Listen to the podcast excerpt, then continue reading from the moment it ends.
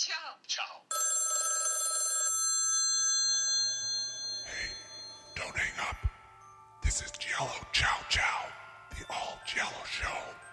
If you even think of hanging up or leaving the room for a scotch, we will murder you. Now listen, Great Creeperson and the Phantom Eric And Chris. want to take you on a ride through dark alleys and bright rooms, long stairways, and backstage at the art gallery. If you want to live, you'll don your black gloves and join them for the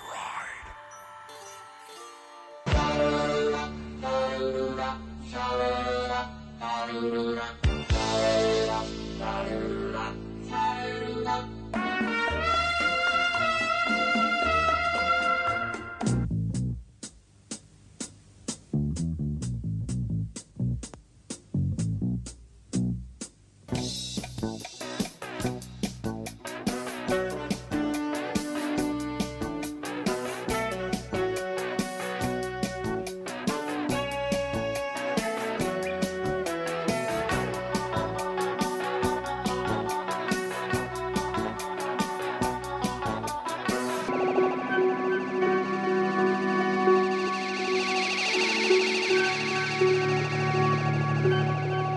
Ciao, everybody. Right on top of it, Eric. Fucking shit. It's it's Jallo Chow Chow, and let us take you to the Yellow Decay. Welcome, everyone. That was kind of Hello. ominous.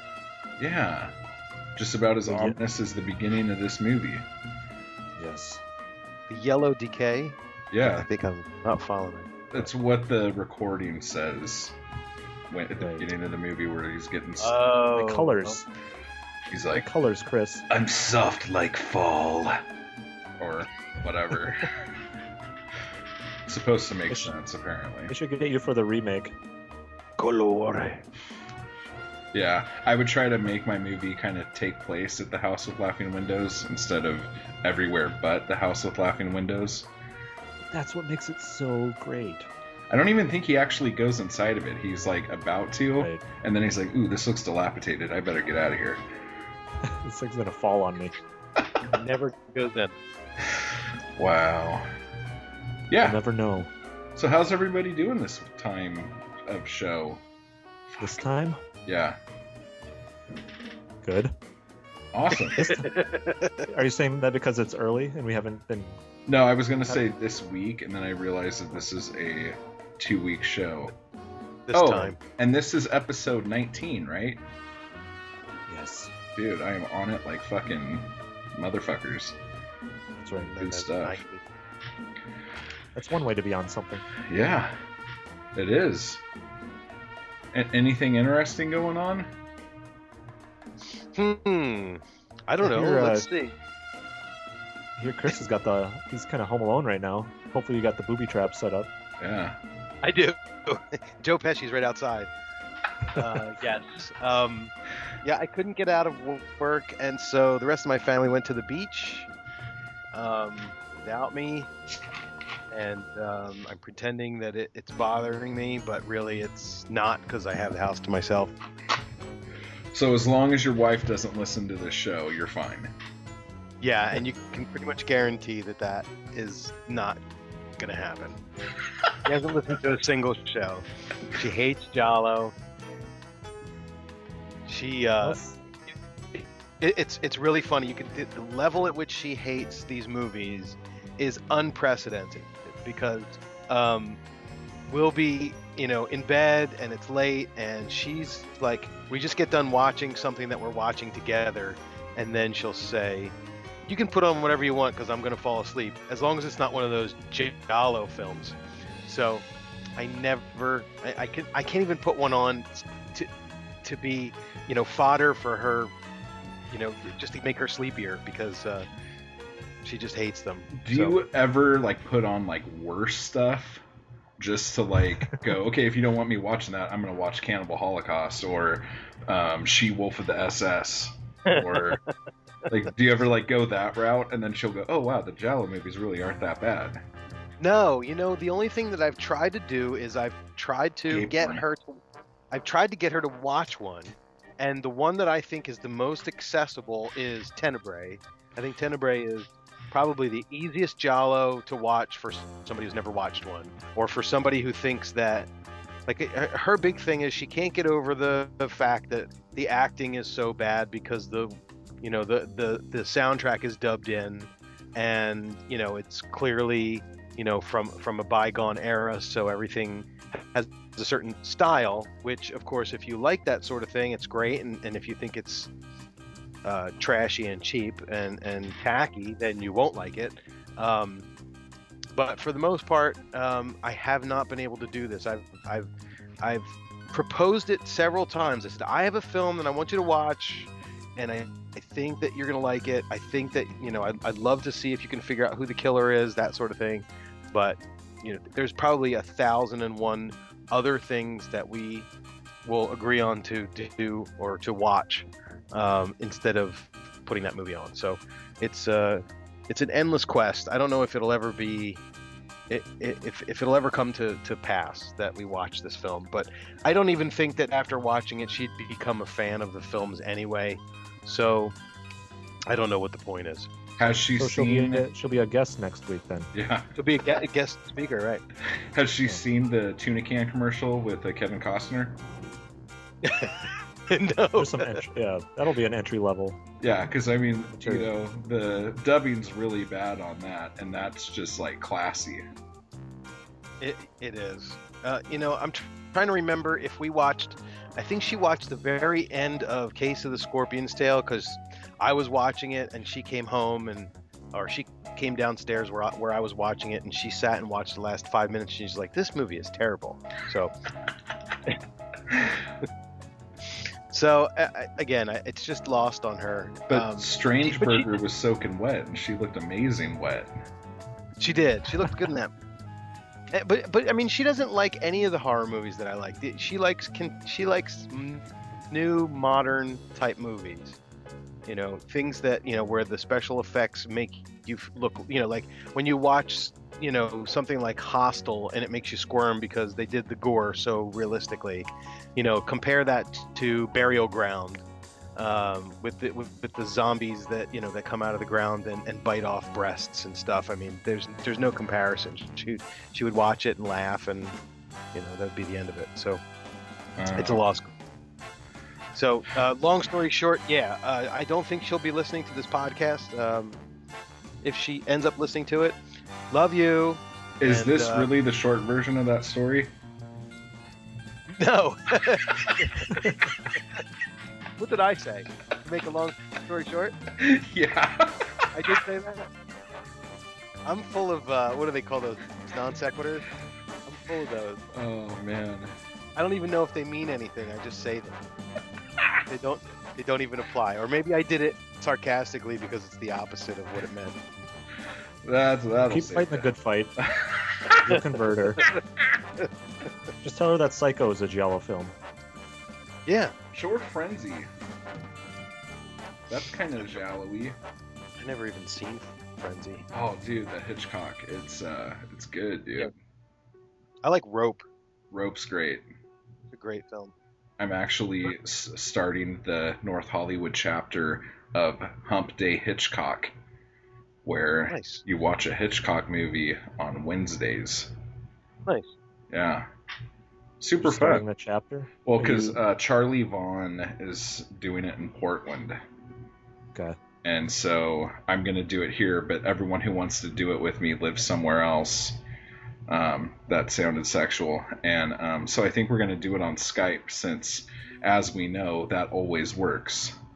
Oh yeah. if that doesn't work, you could always do Google Hangouts. Oh, my fucking shitholes. Yeah. That was such a fucking nightmare. Okay. We're referring to the last Friday the 13th podcast. Awful, awful, awful. But, um, Well, just to just to just to diverge, do you you guys have a favorite Hitchcock film that you could like right off the top of your head? My favorite one is Lifeboat. Lifeboat. I love Lifeboat because it the whole movie shot on a raft. Never even heard or seen Uh, like It's so cool. Like just the way the way that the whole movie could be done on a raft is just it it boggles my mind right there but on top of that it's just a really good movie Yeah, there's a there's a bunch of Hitchcock films that have come up in discussions I've been listening to that I didn't even know existed, and I feel really ashamed about that fact. Um, like like what I did hear about Lifeboat recently. Um, like the movie Marnie, I hadn't even heard about. yeah that one's good Um, yeah, I guess some more of his later stuff, like the suspicion's Birds. good frenzy's good Yeah. bird the Marnie- birds is like one of my least favorite ones actually Right. Right. See, I'd seen Marnie the birds, and I'm one like, of the oh, I won't. Right. what's that I said I'm sorry. I said Marnie is one of the last later ones, right? yeah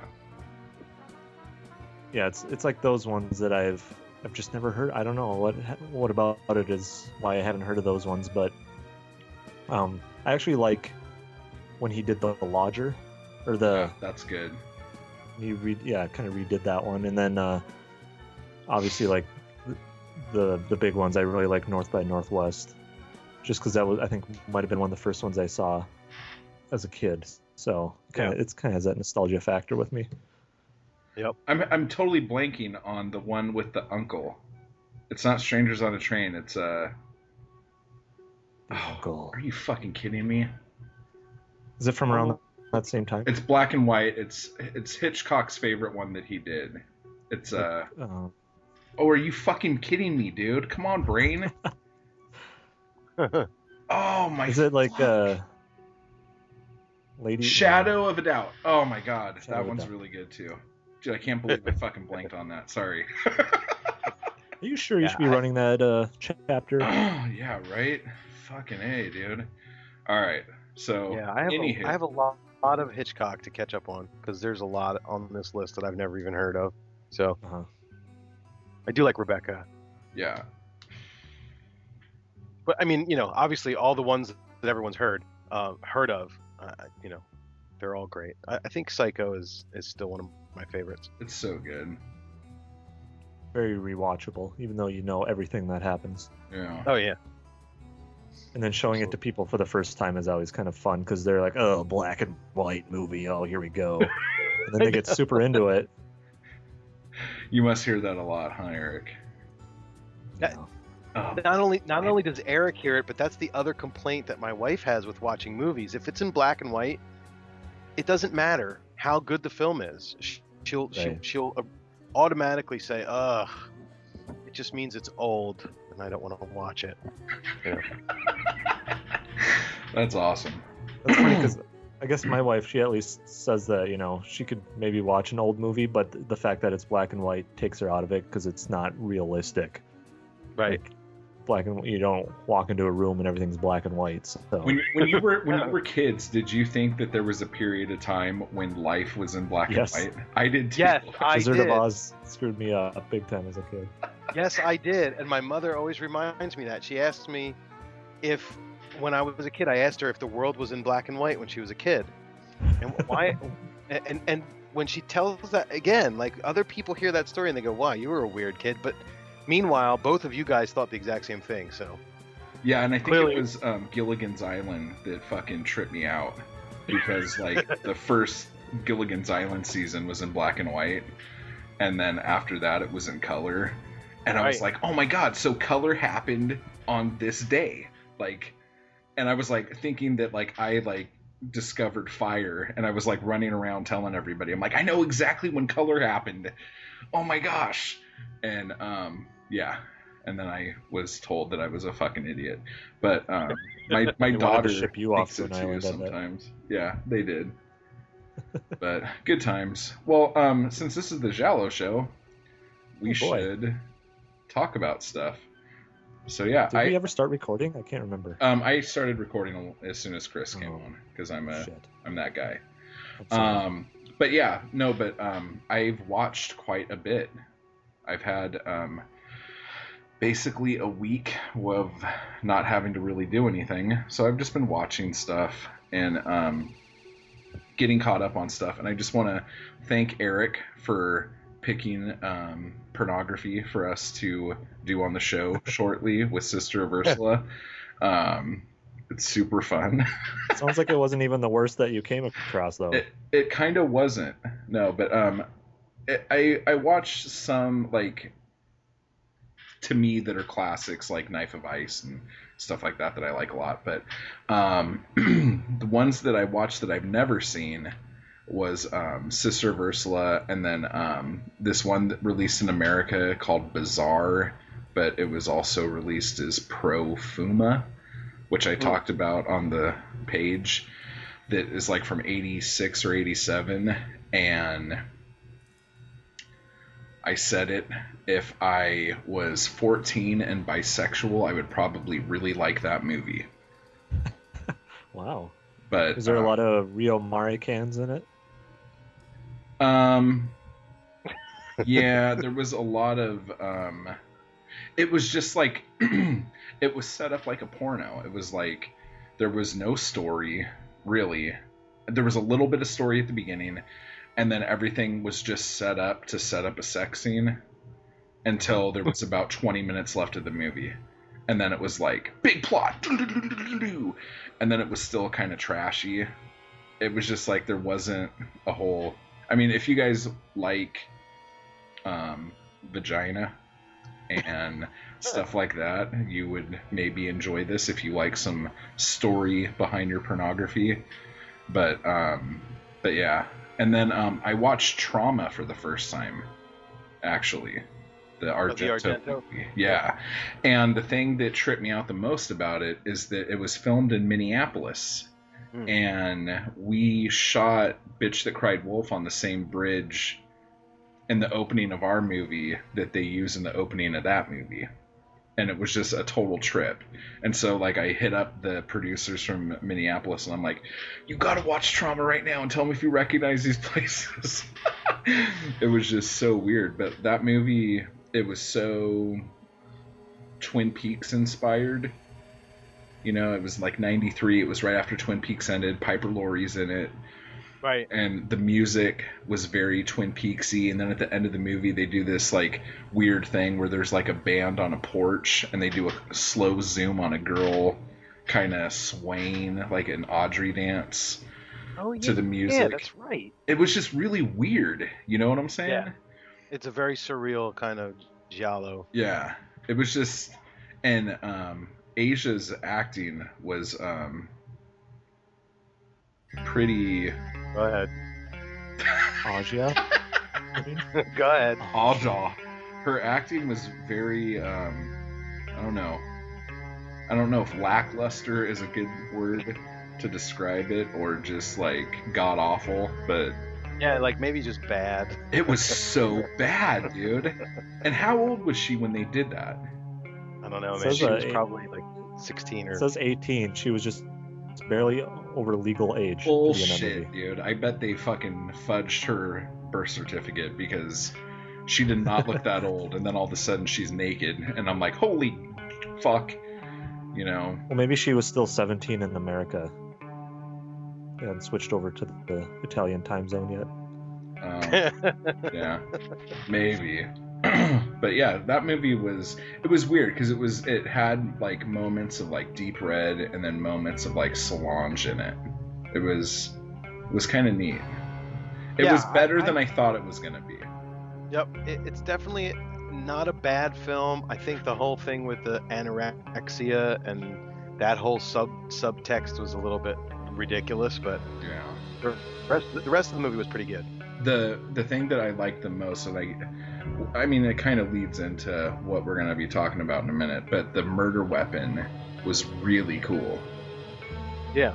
You know, like, um, for Have you ever seen it? Eric? Have you seen it? You know, it's that's another shameful.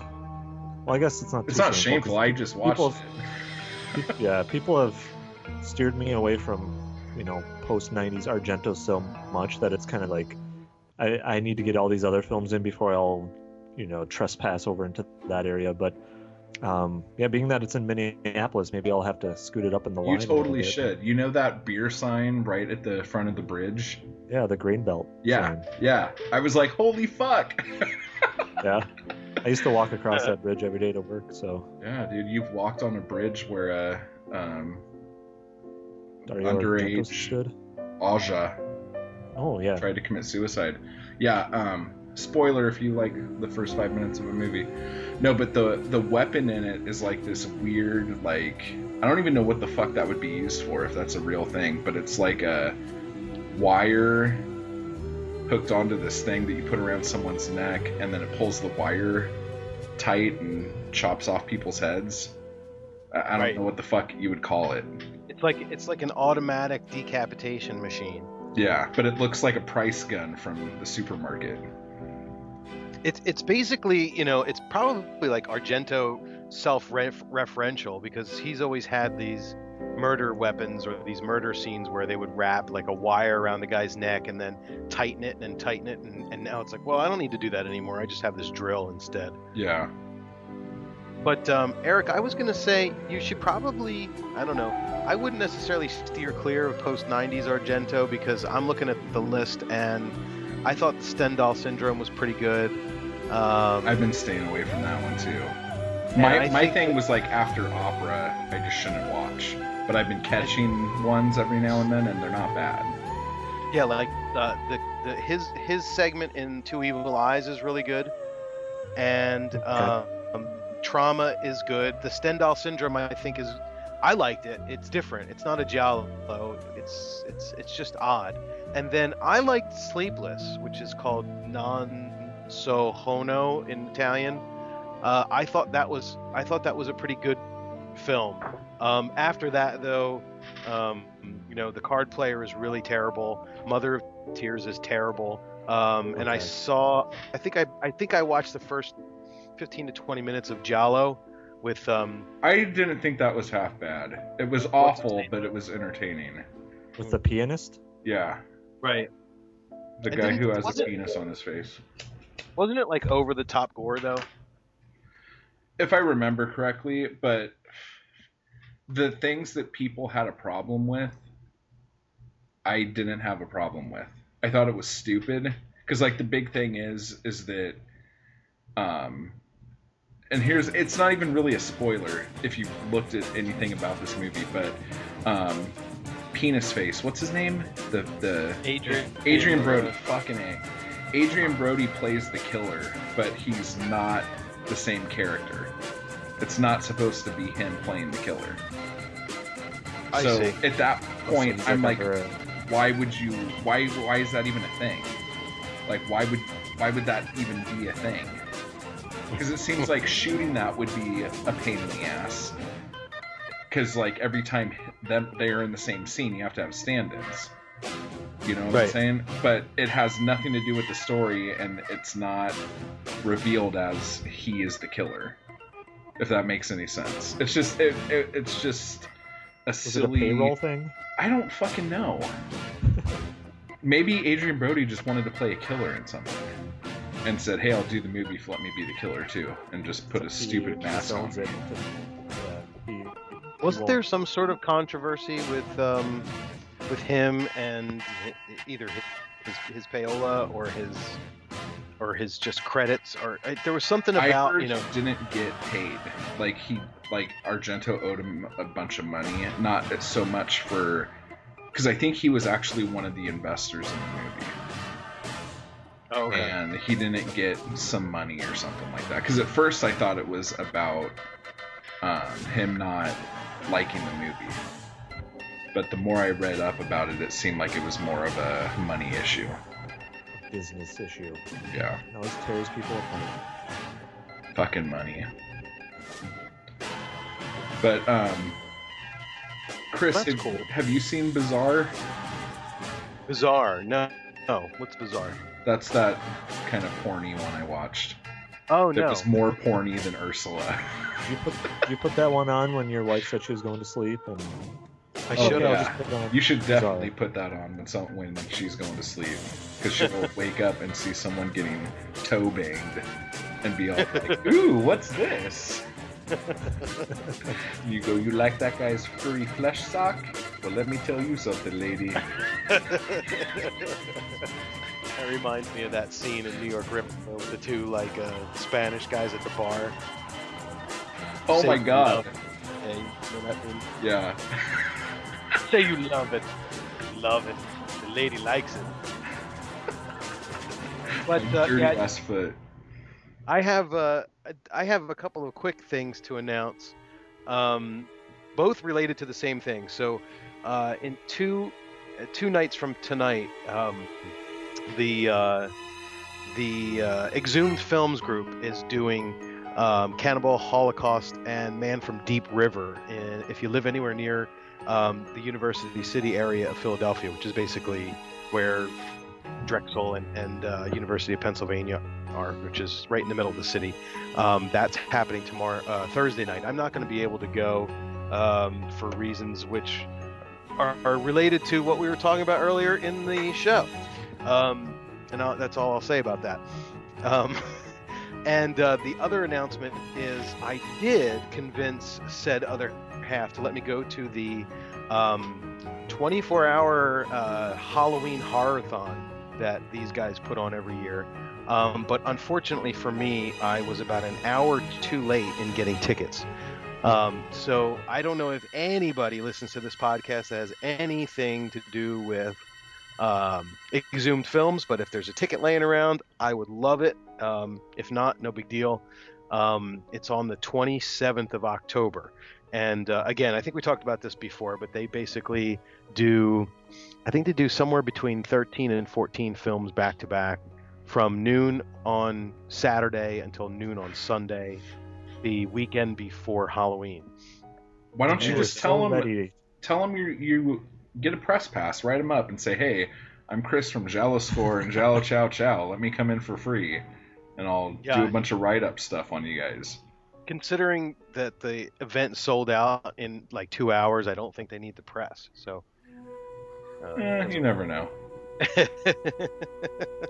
Say you But, want to come uh, and interview the guy that's doing the thing, who puts on exhumed films for a special piece for your website. Trust me, dude. People like getting buttered up. Now that this is on the show and it's like for everyone to hear.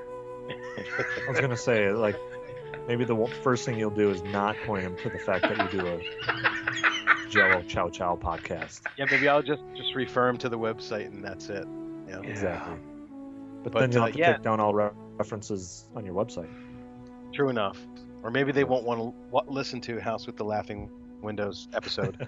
maybe they'll start at episode one, and by the time they work their way up to 19, the festival, you know, the, the, the film festival will be over. So, That son of a bitch You'll got us. be running laughing. oh, it'll be awesome.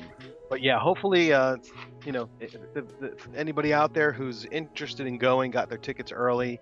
Uh, it's always a fun time uh, until you get to about three o'clock in the morning.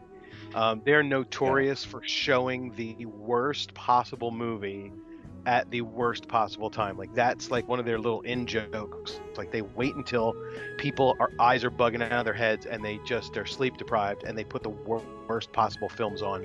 Um, I can I can tell you one year it was a film called Lady Terminator. I don't know if anybody's seen that one. Um, it's a I can't even describe it. Um, there was another one called uh, The Boarding House, which is a direct to VHS filmed on VHS camcorder slasher film. Um, and and a few other ones that are just so bad they're they're you know it, it's become a, a it's become a thing now a tradition to wait until the three or four o'clock in the morning hour to see what the bad film is going to be and and they, they become so popular that they actually had a uh, I guess it was a four or five hour um, film festival where they showed just those films the- all the ones that they showed at three o'clock in the morning like just back to back to back so uh, it's it's a pretty interesting and pretty cool um, thing to do if you live in this area. Uh, I think this is probably their seventh or eighth year doing it. So, and they don't Oh. tell you what what the films are. You know, you you got to wait until they actually um, appear on the screen to know what they are. There's no um, there's no pl- planning ahead. So, at any rate, exhumed films, um, and and I won't be unfortunately won't be going to the Cannibal uh, double feature in a couple of nights. Um, but I just wanted to give those guys a plug because I, uh, I I'm a big fan of their uh, organization and what they're trying to do. So Oh, I was gonna, I was gonna say you're you're probably young enough where you could stay up for all 24 hours. I've I've been to three of their festivals and I never made it through any of them without falling asleep for at least two or three films. So And then you're like, and then I wake up in the arms of some sweaty guy, and I'm like, what the hell is happening here? He's like, one he's like, I'm seriously just going for your wallet, man. I swear. While Profumo is playing on the screen. Or whatever I, it's called. I made the, I made the mistake one year of um, of mixing like pre-mixing some like mixed drinks like margaritas and uh, starting to drink them you know around the 10 or 11 o'clock hour and that was just a big mistake because I had a nice buzz for for one movie and then the rest of the night I just had a headache so it's just it, it, it was a rookie mistake. But they did have a that that was the year that they had a director's cut of Dawn of the Dead so on 16 millimeter which was really interesting. So um, I was excited to see that when I was half drunk. So it was kind of cool. Yeah. I was gonna say alcohol is probably not your friend during those kind of things. No, you need some No. Red Bull, man. Yeah, you Yeah. need speed. Some bull testicle. Yep. There you go. Taurine. Yeah. you need some taurine. Yes, Gua- gua- guarana or whatever that's. yeah. It's all different names all for caffeine. It's all You, you need five bottles of five hour energy. All at once? Yep. Then you look like now. You gotta you gotta do you have spread an those erection out. for four hours? Oh yeah. That's what the popcorn's for, right? right. Awful butter. Okay. So um yeah. Oh. um, for those of you who missed the tuna can talk, I don't know when we did that, but um, uh, for those of you who have missed us talking about tuna cans, which there are at least one person, um, on our page right now, uh, Al Lewis, our foreign correspondent, sent us a Kevin Costner tuna can video. And You the- sure it wasn't Al Owens? Oh shit, Al Owens. Who the fuck is Al Lewis? You know, some jazz singer? Is it? I don't know. Oh, sorry. so anyway, um, if you want to see um, Kevin Costner's tuna can, it's got like mustard or something between the flaps. Um, Al Lewis is, is the grandpa from the Monster. fucking the monster. Grandpa Munster. I was gonna say, don't feel bad. It's a, he was a monster, so I could see why you'd make that that mistake. Thank you, Google. I am so sorry. Um, Maybe yeah. he'll appreciate you calling him Grandpa Monster. In fact, um, we got an email from him. We Do you, did. do you want to take that, Eric? Grandpa Munster? Yeah, Grandpa Monster sent us an email. Oh, I didn't. I don't think I got that one. Shit. Oh, you don't? Oh wait, yeah, you No, did I- because you replied to it. Oh, oh yeah, from Al Owens. Yeah, I didn't get one from Grandpa Oh, Munster. I see what you're doing there, you fucking cocksucker. Okay, I'll give you a couple minutes to catch up. okay. Do you have the email? Yeah. I do. He uh, answered a lot of our questions. I think we had about 60 of them or so on the last show. So he did answer up to, I believe, 11. I don't know if we wanted to go through each one, but uh, Read the email, Yeah, he- Eric. what's that? Just read the email. Okay. Well, he just says, Thanks for letting me be your Italian foreign correspondent. I look forward to having a part in helping you guys make the internet a better place for fans of Giallo cinema. So, with that in mind, here are some answers. Like Eric said, what you're paying me for. And I didn't remember I said that. Oh, shit. Um, You did. I hope that's not coming out of my portion. It is. Uh, and he says, and some maybe helpful extra information free of charge. I'll itemize this so it doesn't seem as disjointed and rambling as it really is. Uh, he lives an hour away from Venice, Italy, not California, in a town called Aviano. Very good. It's in the reg- region. I know. Thank you. Uh, region is similar to state in Italy of Friuli Venezia Giulia, in the province similar to county of Pordenone. Wow, you're getting super good at this, dude. I watch a lot of Food Food Network. Oh Jesus. I Okay. have a, I have a crush on Giada. I don't even know what that means. Oh, oh. Okay. Um, she's a very good cook.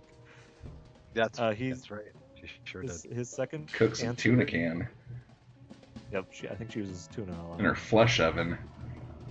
Sorry. that the gialli that he watches in the movie theater are newly released, or they were newly released when he'd go to see them. Uh, there was and still is only one movie house in Ostuni. It has two theaters. One of them is inside with nice, comfy seats, and the other one is a walled-in area outside with rows of folding chairs. Which one is showing the first-run blockbuster and which one isn't depends on whether or not the air conditioning or heating is working inside. So he uh, gave us a little bit of a Google Map picture overhead of of this cinema, which is kind of cool. Uh, he talks about the celebrations that go on through Italy, but uh, they do not have Halloween. Uh, they do have something called Carnival, which is like Mardi Gras, where people wear masks, but they do not trick or treat. Uh, he uh, brought up the movie that Creep mentioned on the show, A Quiet Place in the Country, and he loves that movie. You'd have to watch it again to see if it would qualify as a giallo, but if you like Franco Nero, which fans of the Fifth Cord might, uh, he would recommend that one. I don't think it is. You don't think it is now? Uh, well, no, I don't. I don't think You it didn't was think it when I said it, but I, Yeah. I don't think it is at all. Anyway. All right. Well, that answers that. Uh, he brought up the hot potato or not potato discrepancy between the dubbing and subtitles, and uh, in the in the last movie we did, Your Vice, and he said that they reflect exactly what the original Italian dialogue said, or the subtitles did. She called him Sleeping Beauty, not Hot Potato. So that clears that up as well. Thanks, Al. I can't remember which was which. Was it the subtitles that said hot potato, or was it the dubbed in?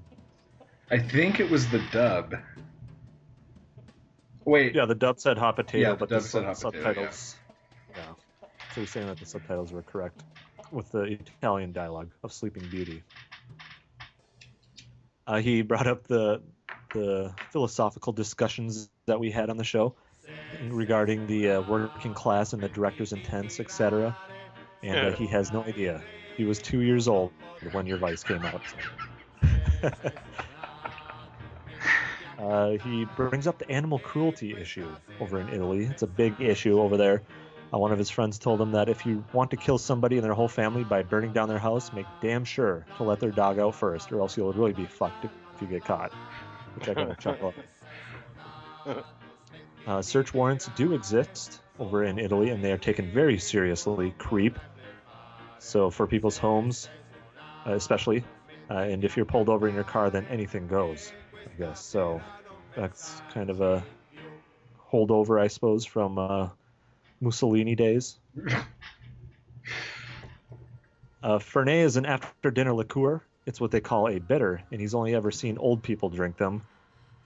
Uh, I myself kind of like some bitters, so maybe that makes me old. I don't know, but Yeah. I think Fernet is uh is it is it an after dinner drink or something?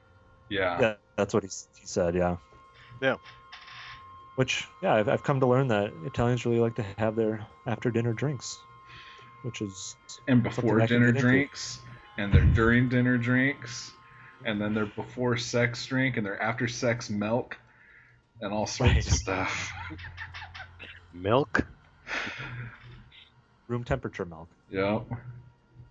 Um, just the last couple points here. Almost all of his Italian family members have cats, and he's never seen one damn eye in any of their feed bowls.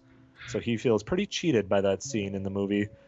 Uh, but in all fairness to Oliviero, giving disgusting scraps to your pet predates canned fluffy ch- chow by a few dozen centuries, and it doesn't surprise him that a country gentleman like Oliviero, who would have lived through World War II in the lean years afterwards, thought nothing of giving sheeper peepers to Satan.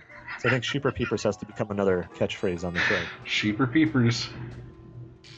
And then, uh, yeah, I finally sent over that uh, Kevin Costner commercial with the tuna because that's what our discussion on Jane Fonda's commercial reminded him of.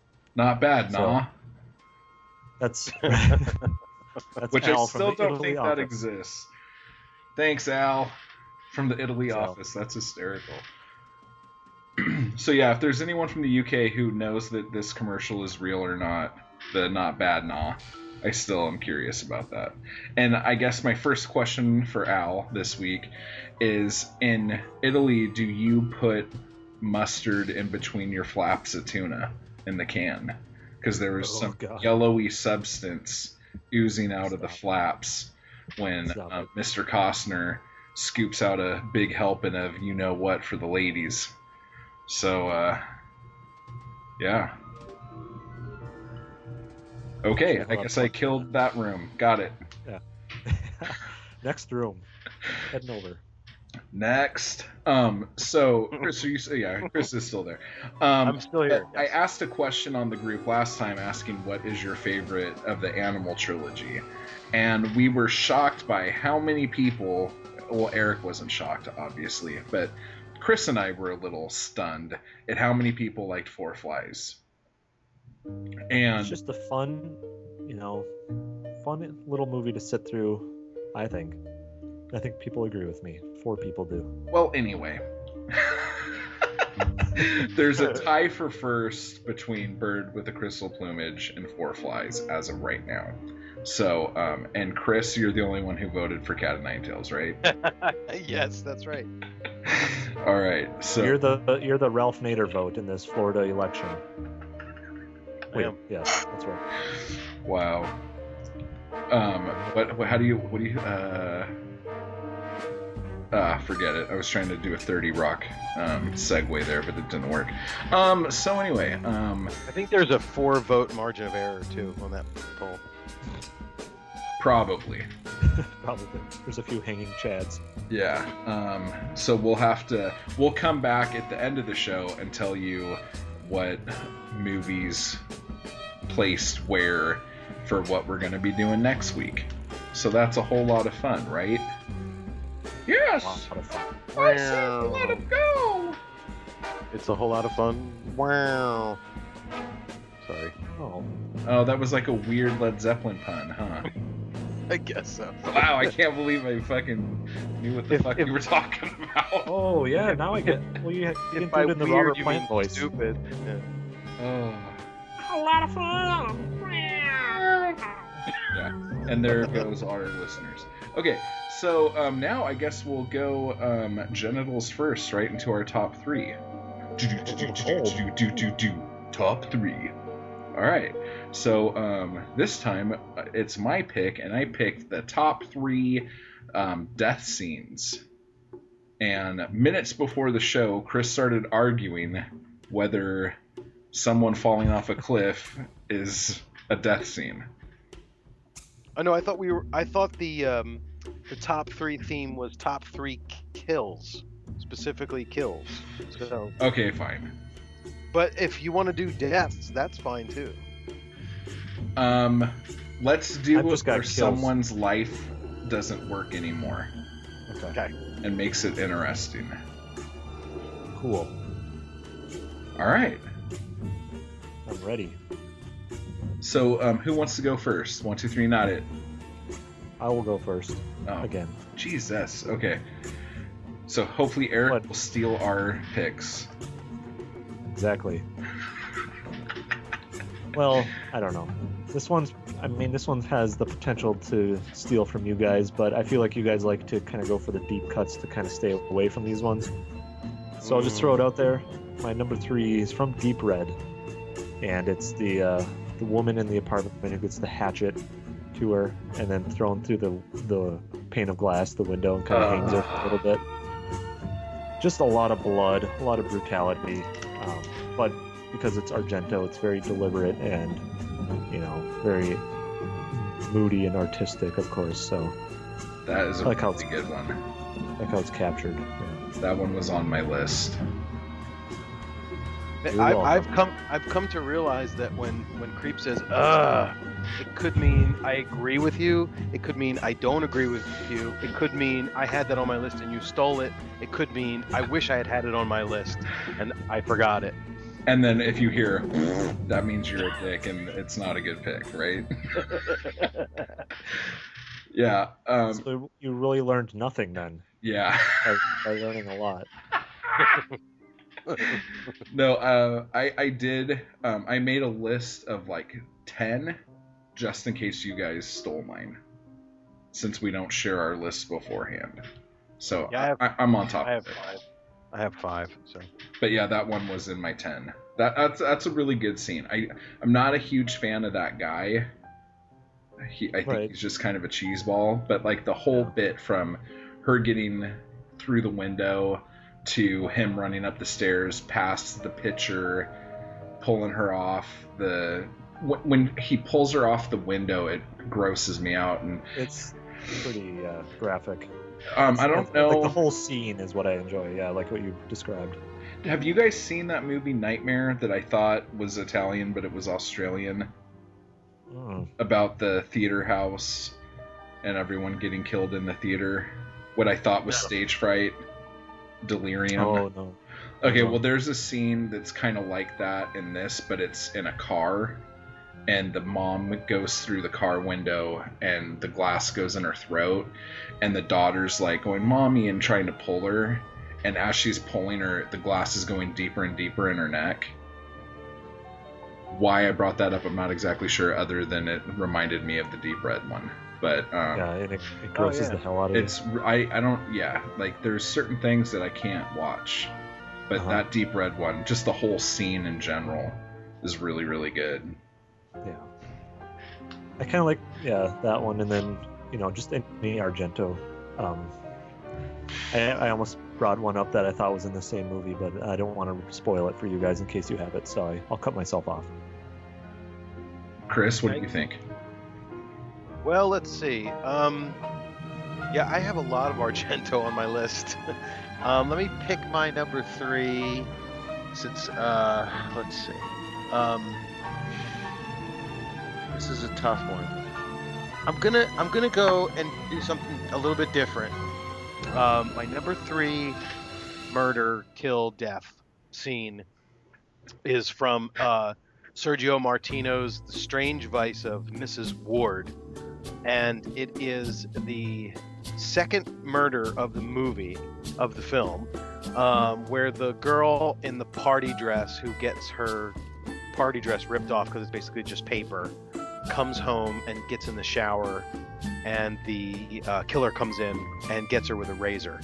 Um, I really like this because it's just kind of an in-your-face uh, murder scene. It's like you know you we all know that this is going to happen. You know, we don't know who she is. She's not important to the story. Obviously, she's going to get killed.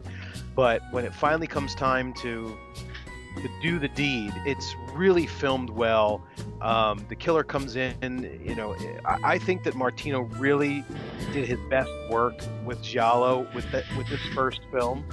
Um, and I, I think all the rest of his gialli kind of pale in comparison. It's it's almost like he did his best work first. Um, it's a really cool scene where you know the the um, the razor blade comes in. There's some blood splatter. I mean, it's clearly you know a psycho influenced thing. Definitely, yeah. Um, but also, it reminds me of Tenebrae, um, where the girl has the shirt over her face and she gets the razor while she's, you know, I think the killer like he he swipes the razor across the shirt, which opens up a hole in the shirt, and you can see the girl's face. It, it kind of reminds me of that.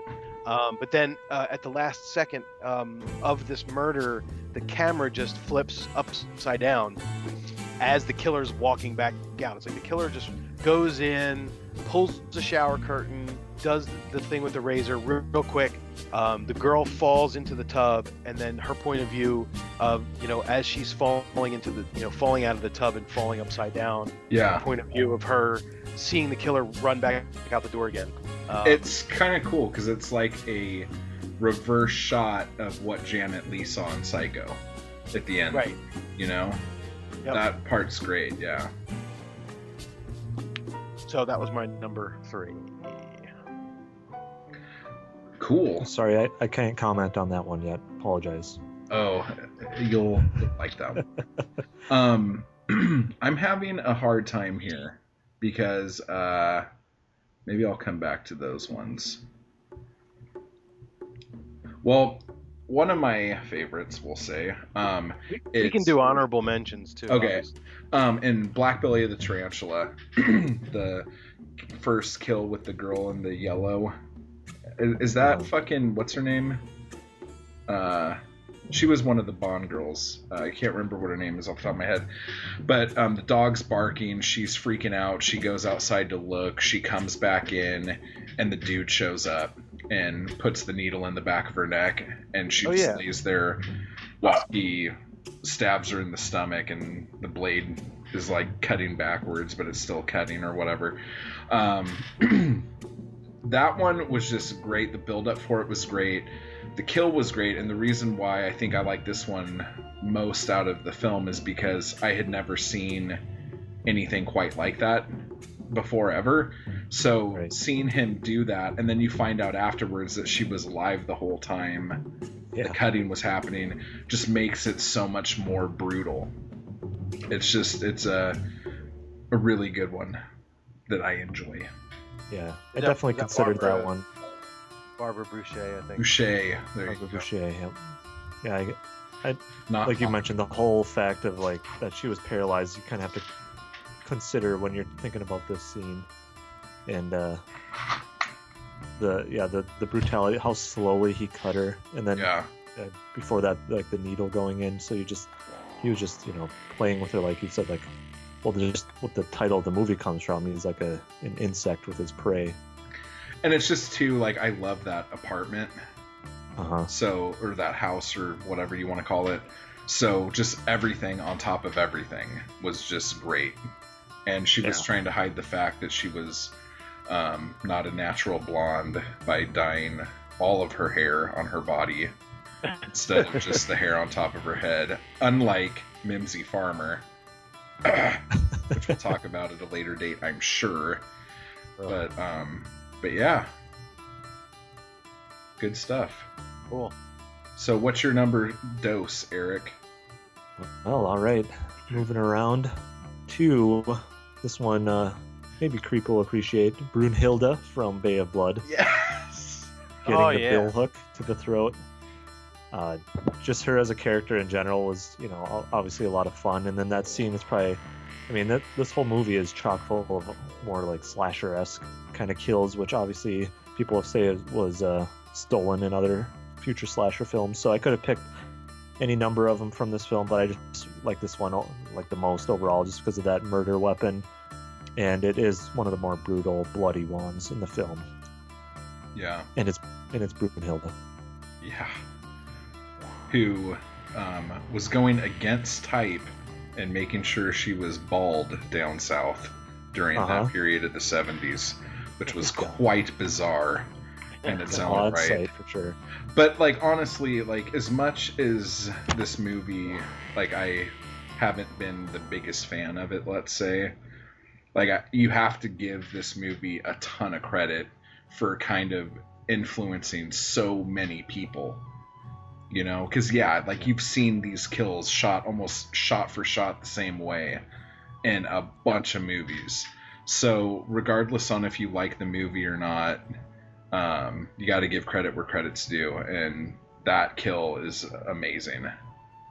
Yep. Agreed. Yeah, I knew I had to get this movie in here somewhere, so I wanted to pick. pick I actually had that on my top ten list too, for that Really? reason. Yeah. Yeah, I wanted to bring it up in a conversation, but. Yeah. Is it my tend to turn? move on. Chris's turn. Oh, it's me. Or, Okay. I don't know. Yeah, you wanted to be last, remember? Yeah. I want everyone's sloppy seconds. Okay, so um, this is going to be um, another one, unfortunately, that Eric probably hasn't seen. Um, Creep, did you see Opera? You said you did see Yeah, Opera, yeah, right? Okay. So my number two pick is in Opera, um, the character that Daria Nicolodi plays. Yeah, dude. There's a scene where she sticks her eye up to the peephole to see who's on the other side of the peephole, and the guy just shoots his gun, and a bullet is animated, like basically just flying right through the peephole, right into her eyeball, and then out the back of her eyeball, and shatters like a phone in in the back of the frame, and it's just it, it, it was so unexpected because they're they're sitting in in they, they think there's a killer. Um, they're hiding from the killer. And then the police officer comes up sta- uh, comes up the steps and he knocks on the door and he says see it's me. Here's my badge. Here's my gun. And they're like wait a minute. I don't think it's really you. And then all of a sudden he just sticks the gun up to the peephole shoots it. The bullet goes flying through the peephole in like macro I don't know how Argento did this, but Yeah. he did some kind of macro thing, and then it just it, it's it just goes right through her eyeball, and then like I said, hits a hits something in the background. I think it was a telephone, but but uh, it just comes out of nowhere. Just total surprise. Um, fantastic Argento murder scene. I mean, whether you like opera or you don't, um, that's probably the highlight of the whole film. I really love that. I really love that scene. it looks super cool and like the way they show the bullet going through the peephole itself it's almost it's not like ray Har- harryhausen looking it's like it looks good but it looks obviously like there's a slow bullet moving through a little tunnel you know it, it's a cool shot how they did it for sure Right, And there's a little bit of like broken glass that falls falls away, like as as the bullet breaks through the peephole Yeah. glass. It's pretty it's interesting. really neat and it, Yep. it, it does come as quite a shock Yeah, Except for Eric, who will be waiting for it. yeah and even then Well, actually, I bet you a hundred bucks, dude. You'll sit Yeah. there and see it, and it'll still shock you when it happens. actually, yeah. I mean, I haven't seen this movie, but it's probably the one I've heard the most about of the Argento ones I've still yet to see. Just like the you know the scenes with the needles and the eyes and everything like that. And I had kind of read up on this one, this scene because of how he kind of did something similar to it in Four Flies towards the end of that film with the slow motion bullets and stuff. So Oh, Right. yeah, yeah, yeah. Um, so I did hear a little bit about it when I was reading about that film. So I am looking forward to, to seeing that, and I hope that I am surprised. It's a good movie. I didn't like the ending. It should have ended like 15 minutes earlier, and the music. I thought that was the beginning of like his movies having kind of shit music in them. Yeah. I think. I agree. it well, he tried to do like a, another kind of metal thing, which kind of worked okay in uh, Phenomena, uh, in Creepers, but it didn't work really well in, in opera. So, but the rest of the mu- the rest of the music in the movie was kind of odd and just weird and, and misplaced. Yeah. Well, I have been trying to stay away from Argento in my list because when I was making my list initially, it was all Argento stuff, and I'm like, Jesus fucking Christ! Like, I got to come up with other things. And um, one of the ones that I'm, I'm having a hard time picking which one from this movie, but um, I think I'll go. Okay, so Blood and Black Lace. I love this movie so so much. Anyway, just because of how everything pops in it, the color is ridiculous. I, I don't, I can't even think of another movie that the color is so poppy. I, I hope that makes sense to people listening, but it's like it was like so fucking ridiculous technicolor like on acid like Yeah. it just looks amazing but there's two i'm not gonna do Two, i'll just do one. Okay so the bathtub the death and blood and black lace. It comes out of nowhere kind of because you're watching the movie and something's going on and then I, it like cuts and then all of a sudden this girl's under like her face is going underwater kind of thing. So like there's not a whole lot of build up to it really. And um the look on her face because the camera's underwater looking up at her the look on her face is just amazing and she looks it just it looks so fucking cool. And he's just drowning her in the bathtub. She's flipping her arms all over the place. Um well okay i'll keep saying he. So he then the killer i'll say the killer. The killer um like after she's been drowned puts her in the bathtub and then um, tries to pull a towel out and can't get it so we're just ah fuck it i'll just leave it there. And then um, slices her wrist to make it look like a suicide or whatever. And um, or maybe just to really make sure she's dead. I don't really know. But it just and the way the blood like floats in the water up towards her face just it, it's i don't want to say it's beautiful because obviously you should never say killing someone is beautiful but this scene like I, I- it's hard to not see the beauty in all the color and how it's done Yeah, totally. Yeah, I think I, And- I and know I- I- what- Oh, Did ahead. you hear that crazy No. noise I just made? it was like, I, I, I, I, I, I. You're Go trying to get Eric. some out of your mouth, out of your throat. He's Yeah. like Jerry Lewis, everybody. Jerry Lewis. lady, nice lady. Go ahead, Eric. I, I don't even I was remember what gonna I was say, going to say now. I, I think I know what uh, what the other kill is that Creep might might have picked from this movie, but I do think yeah that the one that you did go with um, is a very memorable one, and and there isn't you know it's not a knife going into a, a body, but it it's still very um, I mean you got the blood coming out of the mouth, and like that image of her like her eyes opening up underwater oh my god. You just know what I mean. If you've been, you know, you have a brother, someone dunking you underwater, you know how horrifying that experience can be, thinking that you'll never be let back up. And I was always usually, I'm a dick. yeah, just like looking into her eyes, it's like, oh, it makes it that much more brutal. But I mean, for 1964 or 63, like, was it 64? This one is 64, yeah. Yeah. It, it's so fucking brutal, dude. It is such a brutal fucking movie. It Yeah. is. But then the colors and everything, like I said, make up for it. Totally. I did it again. I, all I was gonna say was when you're talking about the colors and stuff. It's, it's really like, um, it's it's really like Suspiria almost in, in how saturated it is with its color scheme. But it's instead of it being like uh, the colors lending themselves to it being supernatural, it's just it just the colors and the saturation just and the lighting and you know there's there's something about the way a Bava film looks that I've never been able to like. No one ever has been able to kind of, um, kind of replicate that in, in, in anything that I've ever seen. Even even Bava, I think, had trouble replicating it in some of his films. Yeah. Um, there's, it, and I know that like there's there's scenes where, you know, there's scenes in inside in that film inside the um, in the uh, fashion house when basically all the stuff is going on all at the same time, and I guess they're probably using some kind of Steadicam thing or maybe something on a dolly or some kind of tracking uh, camera movements. uh, But it's just it's unbelievable, like that the way that how technically brilliant that film is. It's just it's amazing. Yeah.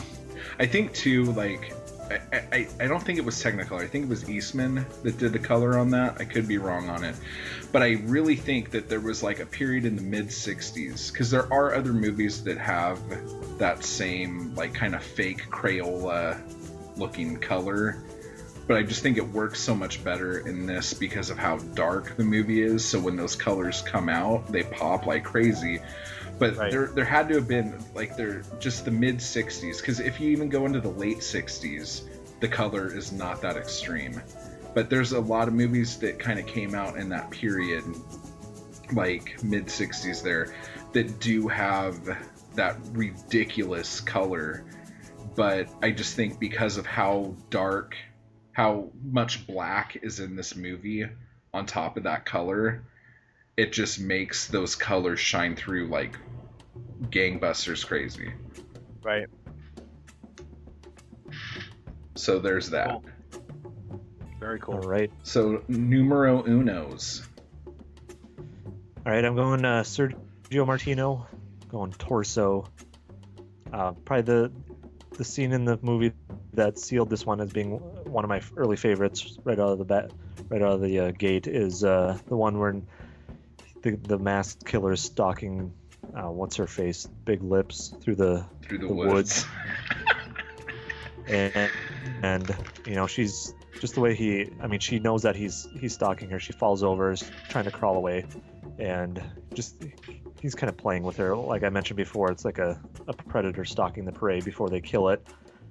And then he finally does you know get the get the sharp object out and, and stab her. But then on top of that dunks her head into the water so you get the double whammy of you know getting an object into your body and then having to drown as well out in the woods. And like the music over it i don't know if that's the original music or or whatever but uh, just the whole when i think about a kill scene i think of everything that's together in that. And it's different than most giallo because it's you know outside it's in the woods. But even that it still felt like it was you know that very very stylistic and debaucherous in how it was done.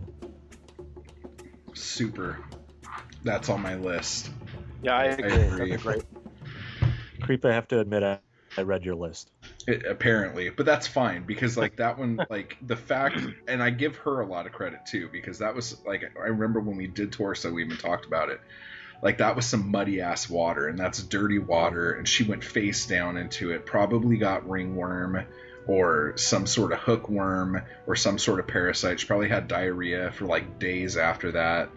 You know, that's probably why she didn't do a whole lot of acting, and she started moving behind the camera after Uh-huh. her little jolly run there.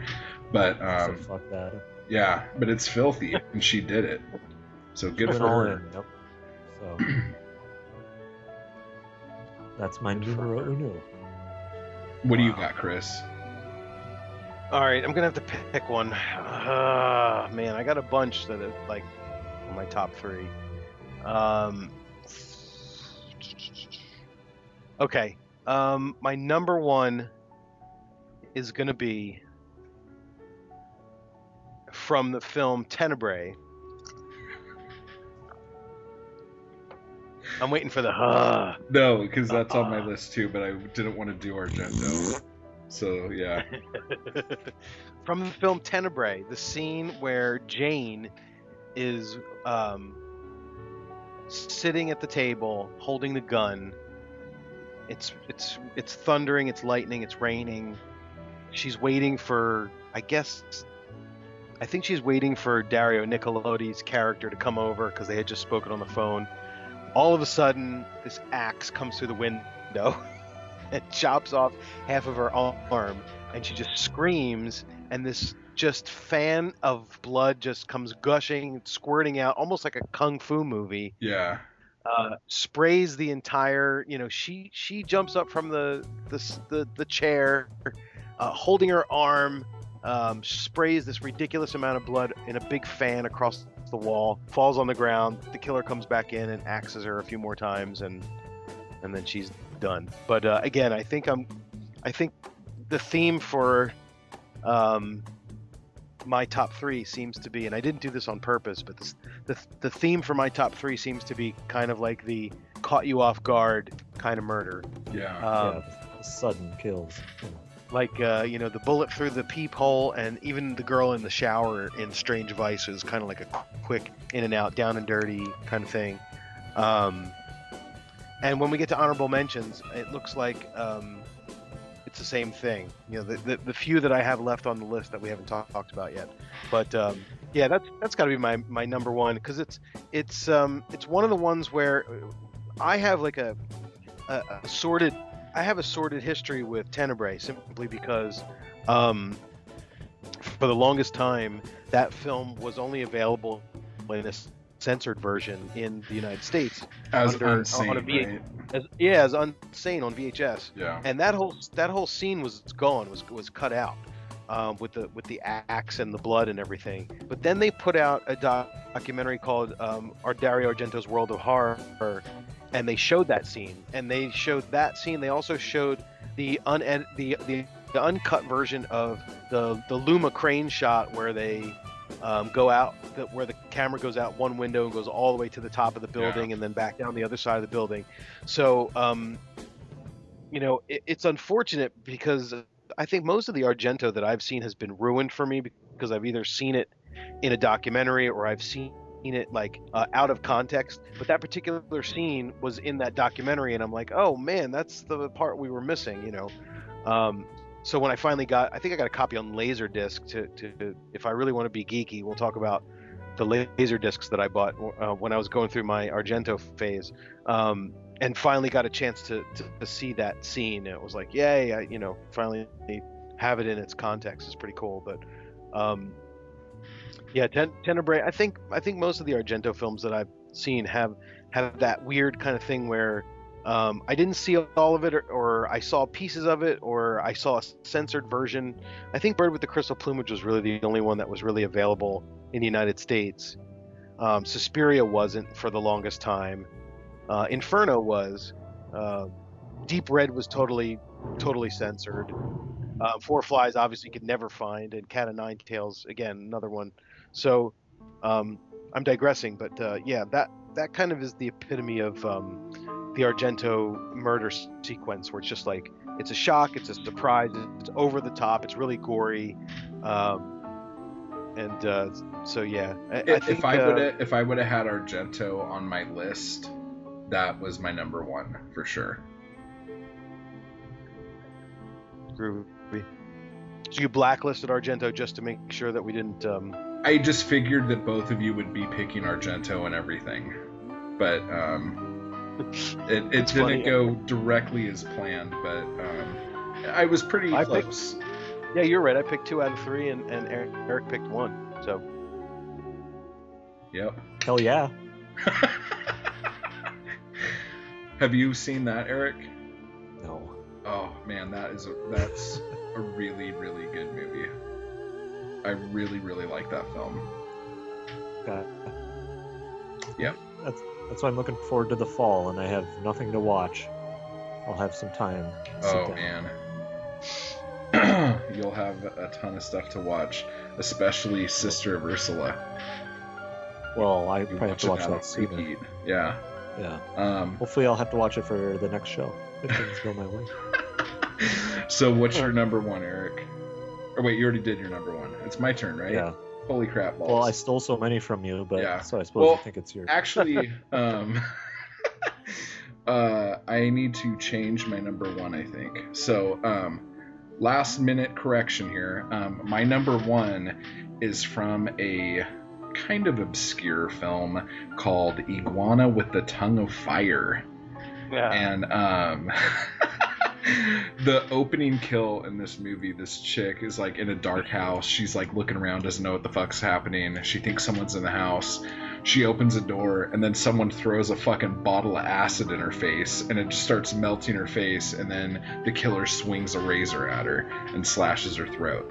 Um that just like one two punch was pretty badass for me. I enjoyed that Chris, you're laughing like you think it's crazy. Do you like that movie? No, no. The funny part about that is that I've never watched that, movie all the way through. I've only watched it as far as that first scene. so I know that, that I know that particular murder sequence you're talking about, but I have no idea about anything else uh, with regards it's to the. it's really cool because the dude who um was Oliveri or whatever in Your Vice, and he was in Bay of Blood. Uh, right. That that guy's like the hero guy in this movie, and the dub gives him like a Irish accent. It's just Oh, amazing. oh yeah, because I think it takes place in Dublin, or supposed to take place in Dublin, Yeah. right? Well, I, it Yeah. goes to Dublin. I think they go to Zurich because there's a really cool um, bobsledding accident in it as well, which is pretty amazing. but um, it's just it's a fun little piece. Awesome. Yeah, good times. So there's I a bunch of watch it. kills. Yeah, you gotta watch it. It's fun. Such a cheerful topic. Next time we'll do top five love scenes, or top three love scenes, and that'll get us back to um, beautiful times and really fun stuff. And then I Nope. can get out my voice and talk like this. Or uh, top three weird things in fridges. Yeah, like uh, snails. Escargot. So I guess um, I don't know. There's there's a few things here. One, we couldn't find a soundtrack for this movie, so um, the music playing underneath is probably going to be a Giallo Chow Chow Greatest Hits compilation. Um, two, I can't find any clips of English for this movie, and three, the trailer for this movie is pretty bad to listen to. All right. So I think I found something where Eli Eli Roth narrates over the trailer. I don't know if you want to put that that in. Oh yeah, let's put that in there because you know Eli Roth knows all. So yeah, let's was do gonna that. say, I don't think he'll have very many fans that are listeners of our show. So Does oh, does he say anything worthwhile? Yeah, He he's just a talks big about- fan of the, this particular film. Yeah. Okay, well then yeah, put it on. Hi, I'm Eli Roth. Welcome to Trailers from Hell. Today we'll be taking a look at one of my favorite Giallo films, kind of a lost movie that Giallo fans really kind of love. It's a great movie. Pupi Avati's The House with the Laughing Window. The Italian Giallo films, that is one of my favorite, favorite subgenres of film. Um, but it's also the kind of genre that, if you don't know it, it can be a bit daunting to sort of dive in, and you kind of don't know where to begin. There, there, it's kind of like the American slasher film. If you, there's so many slasher movies that if you weren't into slasher films and you saw a bad one first, you kind of wouldn't be into it. Um, Pupi Avati, this director, is actually a terrific director. He does a, a lot of a lot of mostly non-horror films. He did a film called Zeder, and he was one of the writers on Pasolini's Salò. Um, he directed this superb, beautiful, creepy film, and you can tell by the titles that it's in Italian. It was never released in America. The House with the Laughing Windows. One of the things about Giallo films is that uh, they have amazing titles. The Red Queen kills seven times. Your vice is a locked room and only I have the key. Strip nude for your killer. Seven blood-stained orchids. I mean, they really like they really go for it in the title. Uh, and this movie is a religious themed Giallo film. There are a few of those. Lucio Fulci made, did an amazing Giallo. Well, obviously, did Seven Notes in Black, but uh, Don't Torture a Duckling is kind of based with some killings that are sort of based around the church. And this is about a guy who goes to restore a painting. Um, and it, there, you know, and sort of the, the kind of evil church people in the film, which is which is very controversial subject matter uh, you know, today, but even especially in Italy in the 70s. Um, but you know, the, the Giallo films, it, it's you know, they were really the precursor to the American slasher film. You know, they sort of didn't know who the killer was, the the type of violence, the stabbing. Um, that kind of really came over into American slasher films in the late 70s and 80s. And this is sort of mid 70s. But like if you're a fan of American slasher films, you would know the, the fans know the movie The Prowler. Now, The Prowler isn't like a mainstream movie, but for slasher movie fans, that's like really, really a pet genre film. And for Giallo movie fans, uh, a film like The House of the Laughing Windows is, is considered amongst the best. Uh, really, Mario Bava and Dario Argento are you know the masters of the Giallo, and Lucio Fulci made superb Giallos, and there are a lot of great ones like Black Belly of the Tarantula with Barbara Bouchet. But if you're kind of looking to get into a particular genre, um, this is a great place to start. It's beautifully photographed. It's got really, really, really creepy music. It kind of keeps you guessing up until the end. It's it's almost got a "Don't Look Now" kind of feel to it. Um, you know, the trailer has lots of slow motion stuff and flashback, which is this guy's kind of restoring this painting, and the you know the painter always did lots of violent paintings and lots of things dealing with death, and these are kind of the images he's experiencing. Um, but when, I remember when I made Hostel, I actually sat down with uh, my DP and we watched House of the Laughing Windows because I thought the, the way it was photographed, the the lights, the darks, it's really it's really a spectacular film. Um, and I love 70s titles where they do kind of a freeze frame like that. Um, and just see it stylized. But you can tell the fact that these are all in Italian means it was never released in America. But it is now on DVD, and you should definitely, definitely check it out.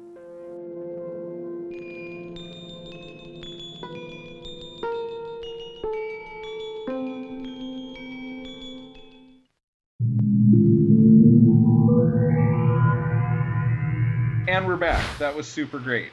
Eli Roth, ladies and gentlemen. Thanks for letting me letting me play that for everyone. Do you guys have any um, desire to see his cannibal movie coming out? Um, I think it's out next Desire month and or- curiosity are probably two different things, so I'll go Right. with curious. I'll probably see it. Um, and since I have super low expectations, I'll probably maybe enjoy it. But my problem with Eli Roth is that I feel like he has absolutely no substance to anything, and he has like a bunch of special effects scenes, and then he's like, "Oh, let's build a movie around this." Let's build Right. a movie around this scene. Oh shit, I don't have any dialogue. Okay, well, you know, I'm a bro and I like to party and have sex and do drugs. So we'll just be like me and my friends talking for 45 minutes. And then the movie will happen. So it's like in general, I'm not like a huge fan of how he tells stories. You know, his movies look good to Yeah. a certain extent, but I'm just not a fan of him as a storyteller. I'm a fan of him as he is a fanboy. But Right. um, and then there was one altercation that I kind of lost respect for I don't know if I should actually talk about it, but um, there was an altercation. Industry secrets. It's not really a secret. It just Oh. it, it made me like kind of sour my whatever. What, el- what? Someone say something so I don't keep talking. You, be- you became a Um, sourpuss. Yeah, it was just like, yeah.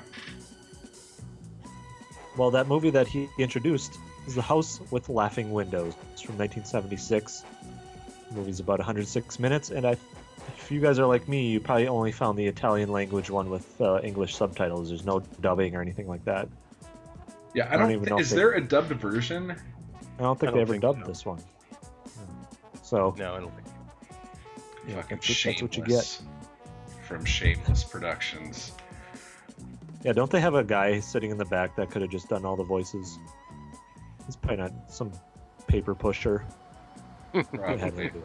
I have it on in the background right now, and I'm pretty sure that the hero of this movie has never actually um, had intercourse with a woman before. Is he having sex with her belly button? He just doesn't look like he's familiar with the female persuasion. So Okay. continue. Well, uh, how do we want to tackle this plot first? Do we want to go through the? Uh, Yeah, The plot it up. Let's figure out what the fuck this movie's about. Because in We case you were haven't- wondering, it's not about a house with laughing windows. well, yeah, it's they don't laugh per se, but it's got some smiley faces on them. But the whole thing. It's like thing, a Twizzler I mean, commercial on the back of a building. yeah, right. yeah, exactly. Wow, that's some old commercials right there. now it's more like the Dairy Queen commercial. Oh yeah, yeah, yeah. So, yeah, basically, this is just kind of an exercise in building suspense and building dread. Uh, you've got the title "House with Laughing Windows," so you, I think this is one I picked for like one of my favorite Giallo titles. And as we we came to learn with it, it's not really, it doesn't really capture the mood of this film. Um, basically, the plot of it is this guy Stefano has been brought in, and he's an outsider, so I don't know. I guess he gets some Giallo points for that on the Giallo score. Yep. Maybe. But he uh, got the he, foreigner uh, check. Absolutely. so yep, he gets brought in. He's a he's an expert painter apparently. So he gets brought into this little village to restore a fresco in this church that has uh, sort of gone dilapidated. And apparently the church itself had uh, burned down or been destroyed. They had to rebuild it six times or something like that, which made me wonder how they they kept the painting. But the beginning of it all starts. This is very odd, very different opening. Um, because the the fresco that he's restoring is actually from this mythical painter that lived in the village that nobody really knows what happened to and uh, instead of getting you know the the swirling musical score and then the i don't know two people making love through a filtered lens we've got this Or three person people. or three people you know on a shag carpet. Instead it's this guy hanging up from his arms getting stabbed in the side with daggers. And it's this kind of unsettling music playing in the background um, this discordant piano. And then all of a sudden this voiceover comes in this breathless whispering about someone's talking about his colors and uh, something that i guess creep led into the show with so we, we learn that he's i guess he's signifying that he's a painter and he's martyring himself almost like he's dying for his art almost i don't know very very vague very bizarre opening to this movie but that's kind of how we opened it up uh, did you did you guys like that opening Chris. Mi color. Um, yeah, I, I, I, think, um, I think Eric is is spot on. I mean, it's a very, uh, it's very unsettling. It's not uh, your typical, um, you know, Giallo, uh, you know, uh, entry. Uh, you know, um, what do you call it? Uh, starting up uh, sequence with Yeah. with the uh, opening sequence with Yeah, I mean, uh, most of the time, um, these these giallos seem to start out with, um, typically, you know, a car driving through the urban landscape. Um, that more than anything is is usually the way these things start, or or or it's something something that would be highlighting the the outside, the out- outdoors for the most part. I mean, I'm I'm trying to think, you know. Um, and thinking of Argento, think, thinking of um, the Martino films, thinking of even even um, the even uh, Don't Torture a Duckling starts with uh, the great big um, highway, super highway that's cutting through the land. So this is definitely something different. It's you know you've got these sepia tones and um, you know this really brutal kind of hard to watch. Let's just kind of stick a knife into this guy's chest and listen to him scream and um, so it, it's it's definitely different. Uh, it's it's something that you probably weren't expecting if you were um, a Giallo you know somebody who's who is has gotten used to the genre. So um, I don't know if I like the opening it's hard to say the word like when you're talking about this opening sequence. I I, I I think it's effective. Let's let's call it effective. Yeah. Yeah. Uh, it's, it's it's well done. It's effective, but it's very squirm-inducing. I mean, it, the whole point in the opening of a movie is to get someone interested to watch the rest of the movie. And um, it, like, if I didn't know what this movie was, and I was just flipping through channels, and I popped on this, and I saw that opening, I don't know if I would necessarily continue to watch the film after that. But it was sitting down, knowing what I'm watching. It was enough to get me to want to continue viewing, I guess, if that makes Right, any sense. It's like you walked into a nightmare or something almost. Yeah, It's like you walked into something you weren't supposed to walk into. Like, Uh-huh. you, like you actually, it's kind of like this character. This character, through the whole movie, is someone who just Yeah, kind of allows something. He just allows shit to happen to him. He like will enter a room and witness a scene, and then he has to react to whatever is going on. And um, you kind of feel like that. You you're walking into seeing someone getting murdered while some psycho freaking voice recordings playing in the background saying shit that doesn't make any fucking sense. And you're like, uh shit, like like what do I do now? So Yeah. yeah. Yeah, the uh, the major portion of the film, or the beginning of the film, anyway, is is one of those exercises in name memorization and keeping track of this bloated cast. But um, Stefano's in the middle of it all, so he's getting to know all these different characters in this secluded village. I think the uh, I don't know if he was a mayor or something like that. The uh, the vertically challenged guy. Tiny salami. Yes, Tiny Salami. Tiny salami. He's uh, he's talking about how no tourists come to the village anymore. Uh, they they don't really have any things for people to see, so that's one of the reasons why he wants to get this fresco restored. And so that's one of the guys we meet. We meet uh, Antonio, which is one of Stefano's friends, who apparently has some secrets about the village. So there's a lot of these guys, these people. Um, Coppola or Coppola, I don't know how he pronounced his name, but Francis He's got some secrets. Yeah, Francis Ford Coppola. They've all got they've all got dirty little secrets about the town, and then there's those who would rather you know keep hush hush about it, not talk about it, including the uh, the I don't know the hotel or the no he was a business owner, um, the restaurant owner, Right. His wife who's kind of weird and doesn't talk and throws flower petals around. so, yes, I, I Stefano's had to. Oh, go, go ahead. Finish your thought, Eric. Yeah, just uh, just kind of setting up the next few sequences of the film. He, he's set up in this pretty bland apartment. So once again, like you mentioned, Chris, not a lot of colors being seen in this film, and uh, he meets a teacher who's also kind of an outsider in, in the town, but they uh, they kind of get it on for some reason out of nowhere. she puts sugar in the tea to impress him, I guess.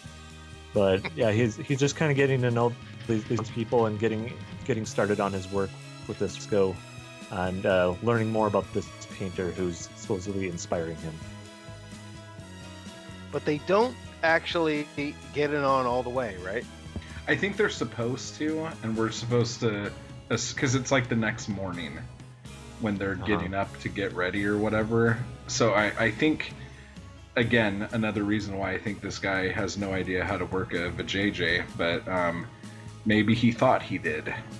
You know, maybe he thought that was him finishing the job.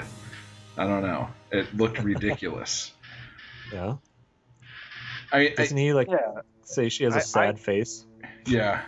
You have a sad face. That's my pickup line.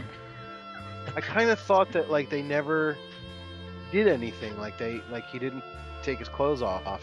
They just kind of laid on top of each other and then got up again. There's this like there's this big wide angle shot of the whole room Yeah. and the two of them are on the bed together and then and then later on the film he tells the younger girl that they never did anything, right? Well, He says, he, doesn't say anything, and she says, "By your silence, I'm assuming that means you banged her," in whatever dialect. He gets kind of like. mad about it. Yeah. Yeah, and he's like, "Bitch, I'm trying to cook you stew." Didn't he say we said. stopped? I thought he said we stopped.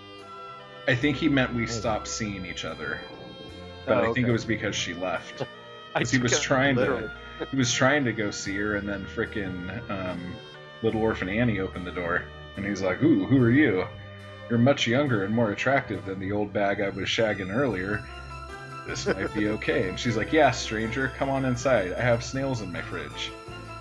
I'm gonna go to bed now." And he's like, "Okay." So yeah, I think I think the two of them I think the two of them had an instant kinship because they were both foreigners. They were both younger, and um, they were both kind of, you know, they were kind of outsiders. So they, so they really kind of, they just had a kinship to the point where um, they were naturally attracted towards each other. That's what I Yeah, think. she's she's attracted Sure. to men that kind of resemble Zach Galifianakis and have the um, witty way about them, like Keanu Reeves. So, yeah, she knows how to pick them. Plus, he's an Right. artist, so Yeah, she knows he's not going to have a lot of money, but. And the thing I was going to say, um, Eric, is that you did mention that there was uh, a lot of exposition in the beginning here with trying to keep track of the people Yeah. and um, and er- everything. And I have that um, I really didn't keep track of anybody, and I don't think it it it ruined it for me. Like I didn't really like in going in, in thinking back to the film and and what was going on in the film. I don't remember being that concerned with names and and and places and people. I think it's because you know in a typical Giallo, um, you kind of need to remember who's who because you know who got killed and who's double crossing who and which person is the killer, which person could could be the killer, which person is the the detective. And in this film, it's it's really not that important. It's well, more it- of it's of, uh, important, kinda, with the old lady in the bed right? because even after like i don't want to get into spoiler territory so soon but after you find out who's been killing people like there it was still like two scenes later before i realized who the fuck that was like it didn't click when i saw that person if Oh, that really? makes sense yeah i had no idea that they were the same person Yeah, I think my problem is, and I think you kind of touched upon it, is I've been so trained to have to, you know, pay attention to names and faces, and especially in scenes when like Stefano's meeting with this restaurant owner, Mr. Poppy, and uh, learns, you know, the background of this painter Legnani. I don't know how to pronounce that name, but Legnani or something. And uh, Poppy tells him about how like his wife was affected by a previous relationship with this painter, and he learns about how this guy had difficulties getting women to pose nude for him. So he would like paint himself and then put boobs on him or something like that. And yeah, that was just all these really odd.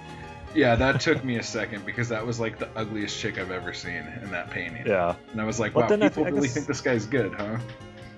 yeah. I obviously don't want to get into spoiler territory either, but uh, the painting does seem to make a little more sense once you get to the ending. But uh, before that, it's just really odd. And so I'm sitting there, I'm like, oh, this Mr. Poppy, he's going to be kind of like the wise old man who knows everything. And then he doesn't really show up for the rest of the movie. It's kind of like this Coppola guy takes over, and he's all of a sudden the the one guy in the village who knows the secrets and is willing to talk about it, whereas everyone else is kind of hush hush.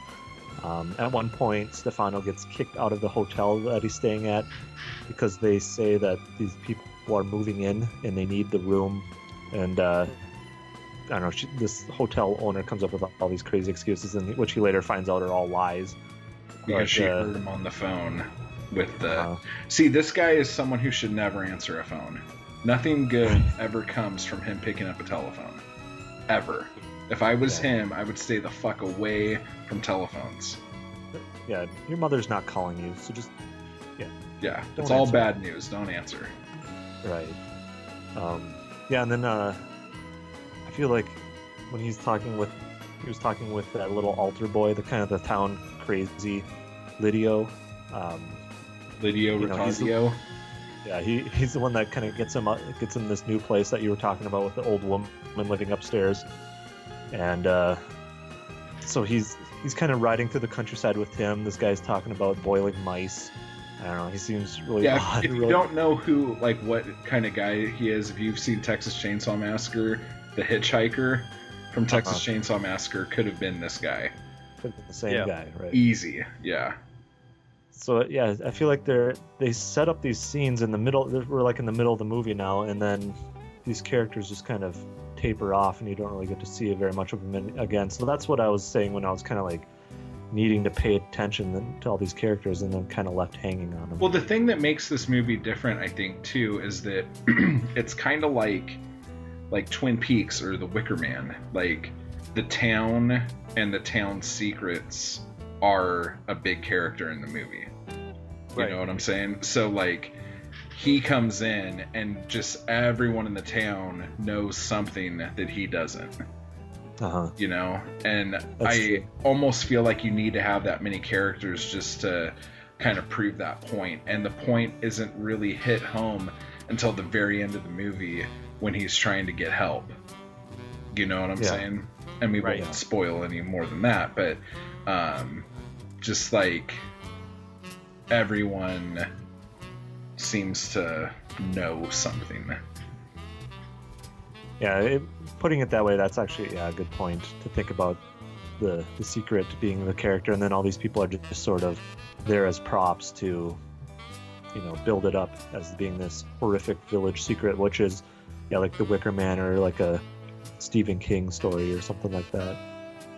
But so he gets to this house, moves into this large mansion off in the middle of nowhere, and uh, he starts to learn or hear all these weird noises and find weird things throughout the house. He comes up to an attic, which looks like it belonged to some kind of an artist, and then uh, this is where he finds the recorder of the the tape that we heard at the beginning of the film, and this is enough to give him the willies to go running back into town and to the loving arms of the teacher who he was dry humping earlier.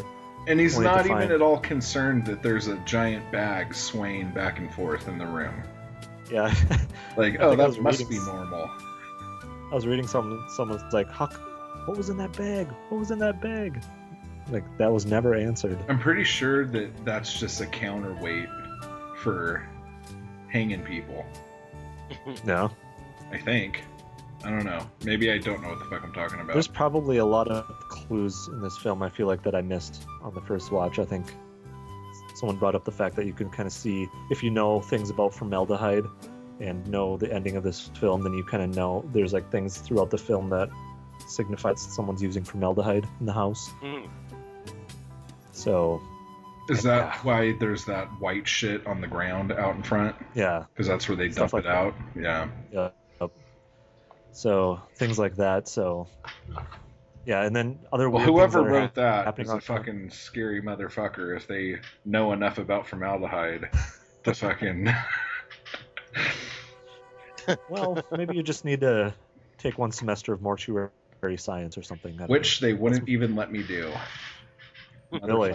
Yeah, they said I didn't have the right mindset when I went to college because they said um, they asked me why I wanted to go into mortuary science, and the reason was was because my stepdad ran one of the biggest mortuary chains, so I had a job immediately.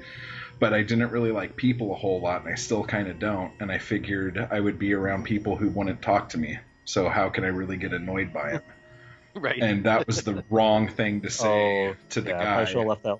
Yeah, but I thought that was like totally legit. I'm like, yeah, I just don't like fucking people at all. And the fewer people talking to me, the better. Yeah, Yeah. yeah. I wondered. I always wondered if they gave you some kind of psychological test. I wish I would have known that's what was happening because I would have lied. Oh, that's the tricky. So they tricked you. Yeah, they totally tricked me. Fucking guidance counselors, bunch of fucking bastards. Oh boy. Totally So- derailed everything. Sorry, guys. Yeah, Here's- before we get into thing. creeps life.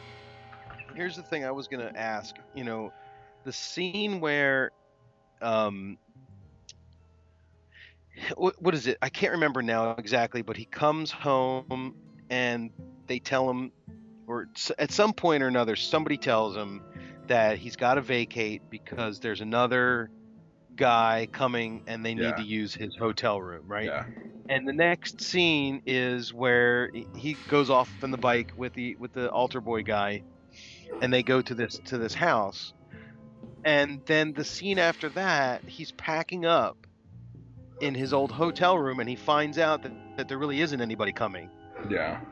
and my question is i mean this is kind of a stupid common sense question but why didn't he just change you know oh there's nobody coming so why, why am i why am i packing why don't i just stay here where there's you know it's not the middle of nowhere and you know I, did, I think am i he being am i being crazy No, I think what? he knew she was listening in on the phone.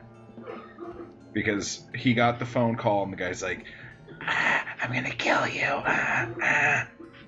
And um, then he hung up the phone and he turned and looked at the the front desk lady and she was hanging up the phone. And she's like, Yeah, um, sorry, your room's we had to give it to somebody else. So I, I I'm assuming that he probably had a feeling that something was awry, and then when the maid lady said, "Yeah, that's bullshit," he just kind of kept his mouth shut, or he's just the biggest pussy in cinema, and that is also fine because his character is ridiculously flat. I think, but we could talk Someone about choking that on some tuna in the background. Oh no, um, my um, neighbors uh, smoke Mary Jane out in the back, and um, Huh. one of my neighbors feels like you can't get high unless you're dying coughing after you're hit. So at all hours of the day and night, he's out there choking and coughing. It's fucking ridiculous and super annoying. Okay. Sorry, I pointed that out. Yeah, it's Um, okay. Motherfucker smoke pot. What are you gonna do about it? Right. At that point, I'm like, dude, there's edibles. Come on, fix Yeah. this. get some vape There you go, dude. A fucking volcano. All right. Um. So yeah. Yeah, so I don't have a good answer for that though. I guess I don't. Yeah, I don't. Unless why maybe he was so to cough when enamored. they smoke pot? Oh no, about the guy moving. and he, Oh, he heard that there was no one moving in. Yeah, sorry to go back to the movie, but I didn't. Maybe maybe he just loved the old house, being out in the wilderness. I don't know. He wanted a, a new change of scenery, some privacy. But then of course he just gets freaked out. And then uh, some other weird things are happening. His buddy Antonio, who he was saying is the guy that kind of brought him into town, was the one that recommended him. He gets pushed out of a window and then we see a little shadow in the background. Actually, Stefano's the only one that sees the shadow. Everyone else, Of including the, uh, the the police marshal, thinks it was a suicide. So right they they want to sweep this under the rug as quickly as possible. So just very odd things going on around here. Um, he gets into this new house and just uh, I, I guess we got to the point where he rushed back and found the arms of Francesca, the more nubile girl after hearing these odd sounds in the attic and seeing these weird paintings. Who is now uh, totally in love with him, by the way. Right, yeah, it didn't take long. In case you missed that, yeah.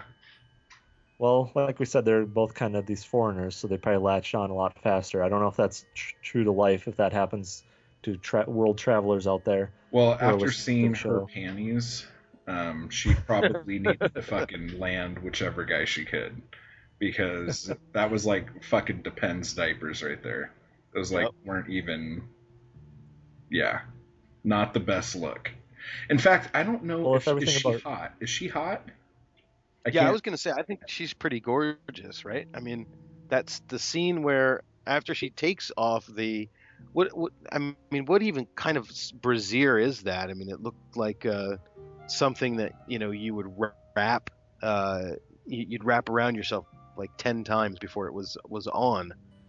Um, but once once the, all the clothes came off and she had had the just the sheet over her and she's kind of sitting there and she's she's she's pretty beautiful. I would She's think, she's you know? naturally pretty because most of the girls in these movies again have a ton of makeup on and look great and all this other shit. And this girl just like rolls out of bed and looks like that. Yeah. You Right. know? But um there's just times when I can't tell if she's pretty. Like I, She's not a traditional Giallo scream queen or anything like that. especially with those fucking underwear, dude. Right. That was the most ridiculous underwear I've ever seen in my life, dude. Like you could Kinda use that makes- as like a parachute. Like if she was like jumping out of a plane, she's like, "Oh wait, hang on, let me get my panties out," and like, yeah, not not cute. So yeah, she's the opposite of the uh, of the other teacher with her many many men and her many diseases. And her sad apparently had. face, yeah. and her sad face. All right, this girl, she's you could tell she's pretty virginal. Um, if the parachute underwear didn't give it away, but yeah, so he's he's got an attachment to her now. He's out fishing with the priest in these abnormally large fishing poles, which I think is one of my questions for Al, if he's ever sat on a dock with a fishing pole that large before in his life. With just a stick and a rope and a hook. Yeah. Yeah. My question Which- for Al is are there like is it normal to have like really dilapidated buildings like that and have it be like normal like something you don't like try to fix up? Like there's a lot in this little village like they would go inside and all the plaster's cracking and falling off the walls, but it still seems like a nice place Uh-huh. you know and i know that probably a lot of the buildings there are way older than buildings here because what a lot of people maybe just don't ever think about is that like where i live in southern california most of the places here are like the oldest places are like maybe like 80 years old you know Sure. like there's Right. not a lot of old stuff there is like Those you'll like- find every once in a while like something that's been there for a hundred years or something like that but um you don't have like ancient structures here by any means Right. Right. Yeah, like like Italy, they're probably like 800 years old. Some of these buildings, if not more. So, yeah, he, this priest. I don't know. What, what did you guys? I mean, watching a Giallo film, you're you're trying to you know keep your eyes narrowed at certain people, like trying to figure them out a little bit. i kept this thinking the priest in this movie was going to cut into like a butter commercial like he just didn't seem like a normal character like he just seemed Right. like a like a comedian or something like i was just waiting for him to like turn to the camera and go i can't believe it's not butter spray or something like that you know just like Yeah, he's an odd duck for sure. So Free. duckling yeah, yeah he, he probably likes to torture some ducklings. Yeah, yeah, you know that's it's an interesting point because I mean, again, it's it's a giallo, so you see a priest, and immediately um, immediately suspicions just come right out. Especially if Um, you're Catholic. But I don't think that happened with me. I, I think that uh, I had forgotten, you know, who he really was, uh, um, and uh, I think I was like, oh yeah, okay. Um, I didn't. He didn't arouse any suspicion with me, which is odd because you know, it's it's kind of a stereotype that um, that the priest is involved, that the priest is the killer, or what have you. So, um, Or it's just assumed That was that the priest has a penis. right, yeah, you assume that a, a priest would have a penis. That's correct. I would assume. I- And yeah, maybe I a never- couple others that he could grab onto. I never will again after this. Right. So yeah, yeah. Stefano goes home, but now Francesca is living in the house with him. She's he catches her listening to the radio or the the recording of the the artist, so he gets a little upset about this. Of course, the uh, the hothead that Stefano is, Yeah. and then uh, calls her a bitch and then says he's sorry and she kisses him yep, like a stupid And- bitch. I guess to kind of make up for it, they have a, a lovely dinner. Uh, he reads from Cooking for Love, which uh, I don't know, the forerunner of Eat, Pray, Love, maybe. It's kind of weird, but he, uh, Did you see the size of that ladle? Yeah, That ladle was Yeah. huge in that little tiny pot. Is that um Al, are ladles really big in Italy? Because that was a huge ladle. I've never it seen was a bigger than the that big. pot, I think, wasn't it? Well, it kind of fit in the hole, unless he put a loop Oh. on the sides of the ladle. I don't know how the hell he got it in, but um, it was it was a meaty fucking ladle. Yeah. But uh, there's another Late- red herring. Meaty, right? During the, there's another red herring during this that uh, she pulls out a, a lighter and it has the initials BL on it, which he finds odd because those are the initials of that painter.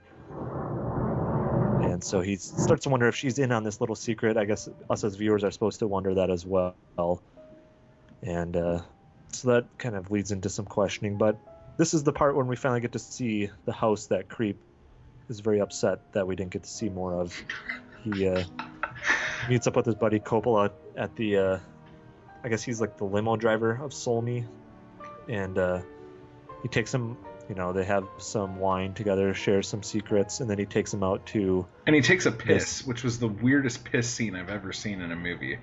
Like, oh yeah, by the the way, I'm gonna take a piss right now. Got it. I'll wait. And we're back. what- Okay, yeah. So continue your story. Well, wine just goes right through it, through you sometimes. I guess, man. But yeah, he, Did anybody- is Did anybody else notice when he's got the recorder f- and finds it for the first time and plugs it in, and then the electricity shorts out, and then the recorder plays by itself? Or did I just I think Did I just there was like a surge or something. I don't know. Because like whenever I've had things explode, they usually don't work after that. If that's kind of what you're getting to.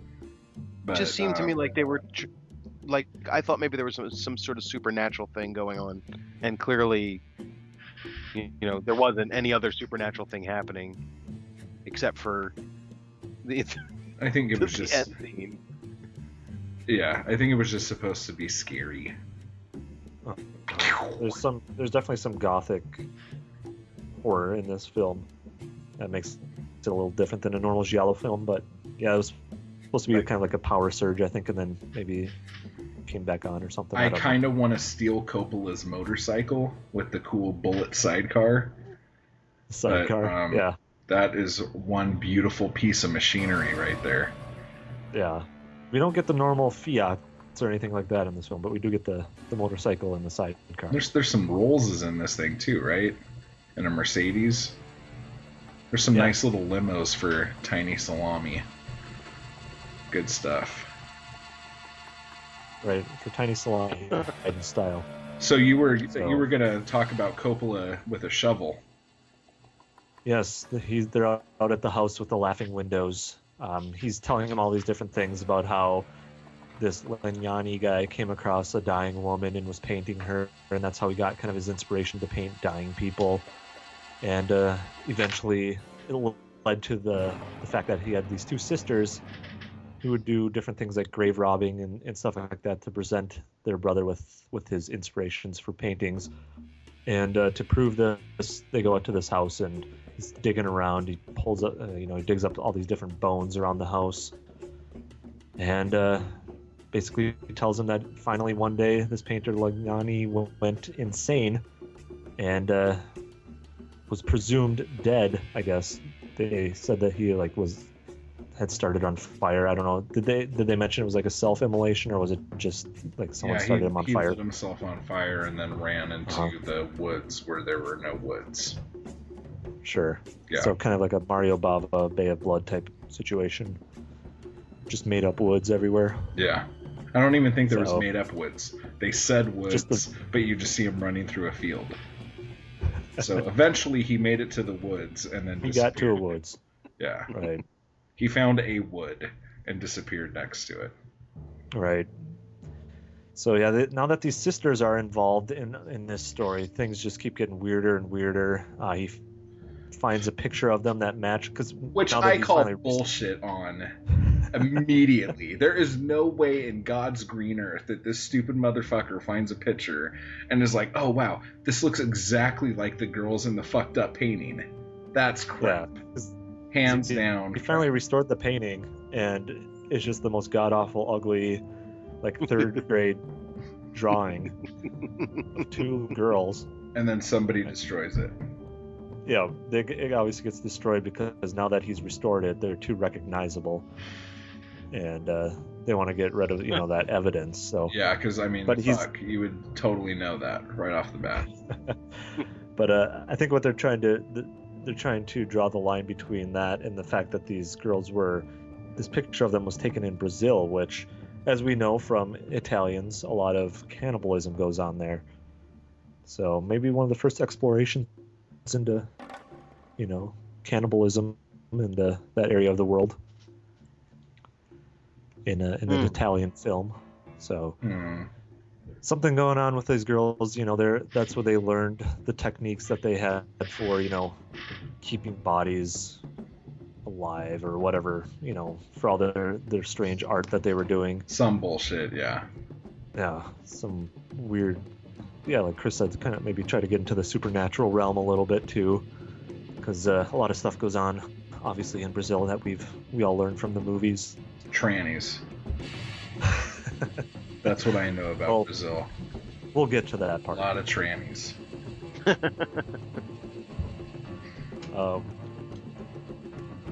Sorry, I didn't mean to stop you there. So, um, yeah then he gets he comes goes down from home. Yeah, he comes home and he finds his uh, his uh, chick with the big underwear hanging from a rope with a knife in her gut, and um, screams a little bit, and then walks over to her.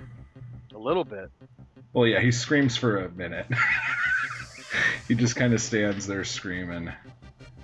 But um, The, the thing that's kind of tragic about this is that they were actually planning to leave, and he said, you know, just give me like another hour or two. But of course, he uses that time to do A continue his investigation.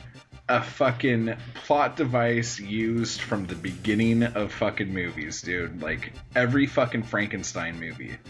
The chick's like, Uh-huh. "Come on, we gotta go," and he's like, "Okay," and then he's like, "Oh wait, I can harness some power if I do this," and then bad shit happens. Right. And So like whenever the dude says, "Hang on a sec," you know something fucked up's gonna go down. Like Bird with the Crystal Plumage and everything. Like, Yep. hang on a sec. I'll be right back. did that happen in uh, Crystal Pubis book? That that one book Yeah. that that guy wrote. Yeah. Um, available on Amazon. The girl with the crystal pubis, shallow giallo number one. In case you're Happened in curious. that too. Yeah. So this, yeah, poor uh, Francesca. She's when she's left alone, she gets assaulted by none other than the town crazy, the Hell town yeah. idiot. So he's involved in all this. He's like, I'm gonna give And yeah, she gets- libido. Uh, yeah, she, she gets hung from the rafters and gutted. And uh, Stefano, of course, comes home to find her. Her bags are still there, but she's missing, and finds her up in that attic. And when they come back with the police, you know, this is the normal police procedural, where she's missing. There's no blood or anything like that. He takes her out, takes them out to the house with the laughing windows. No bones are out there, even though they, they obviously dug up like a jawbone at one point. I'm just like, oh, it must be a bird's or something. Well, the funny thing too is, is when they get in the car to drive away, there's like one guy holding a shovel, like who I guess didn't make it into the car.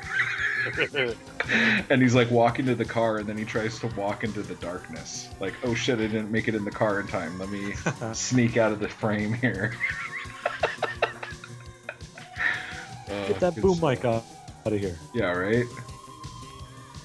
So, next body we find is Coppola floating in the water. So he's been silenced. So Stefano was just finding out that pretty much anyone he comes in contact with, he's just this bad luck omen, I guess. And uh, nobody has answers for him. And when he tries to, you know, get some help, I mean, he gets a call from someone who claims to be Fran- Francesca. So that, that's haunting in a way. And he's you know trying to run around the the tape recorder's been erased just all these different things going on and every time he tries to ask for help people kind of turn away from him they lock the doors shut the windows and uh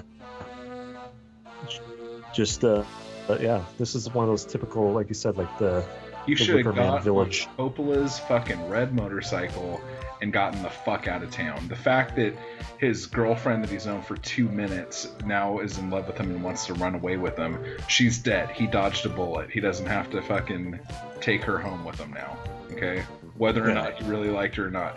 Get on that motorcycle. It gets good MPGs or MPKs or KPGs, I guess over there. and he should have just hauled ass. It's kilograms per there. it's kilometers per liter, right? Yeah, or yeah.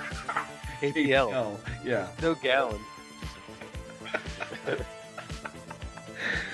But no, he decides he wants to figure it out and he runs up and what happens, Eric, when he gets to the attic? he gets up to the attic and right. Sleepaway camp about 10 years earlier. Uh, he, he gets up there and Lidio is the, the martyr. He's being stabbed by two sisters one of which we don't see. The other one is the woman from the bed who mysteriously through some kind of miracle can now walk, walk again. And uh, she, was shows them big faker. i know. Can't trust old ladies she opens the cupboard, which he should have done from day one. She's right. Yeah, she she shows him what they've been doing this all for all along, and it's this half decomposed body floating in formaldehyde. This creepy ass grin, eyes wide open, skin is just kind of melting and hanging on in little bits.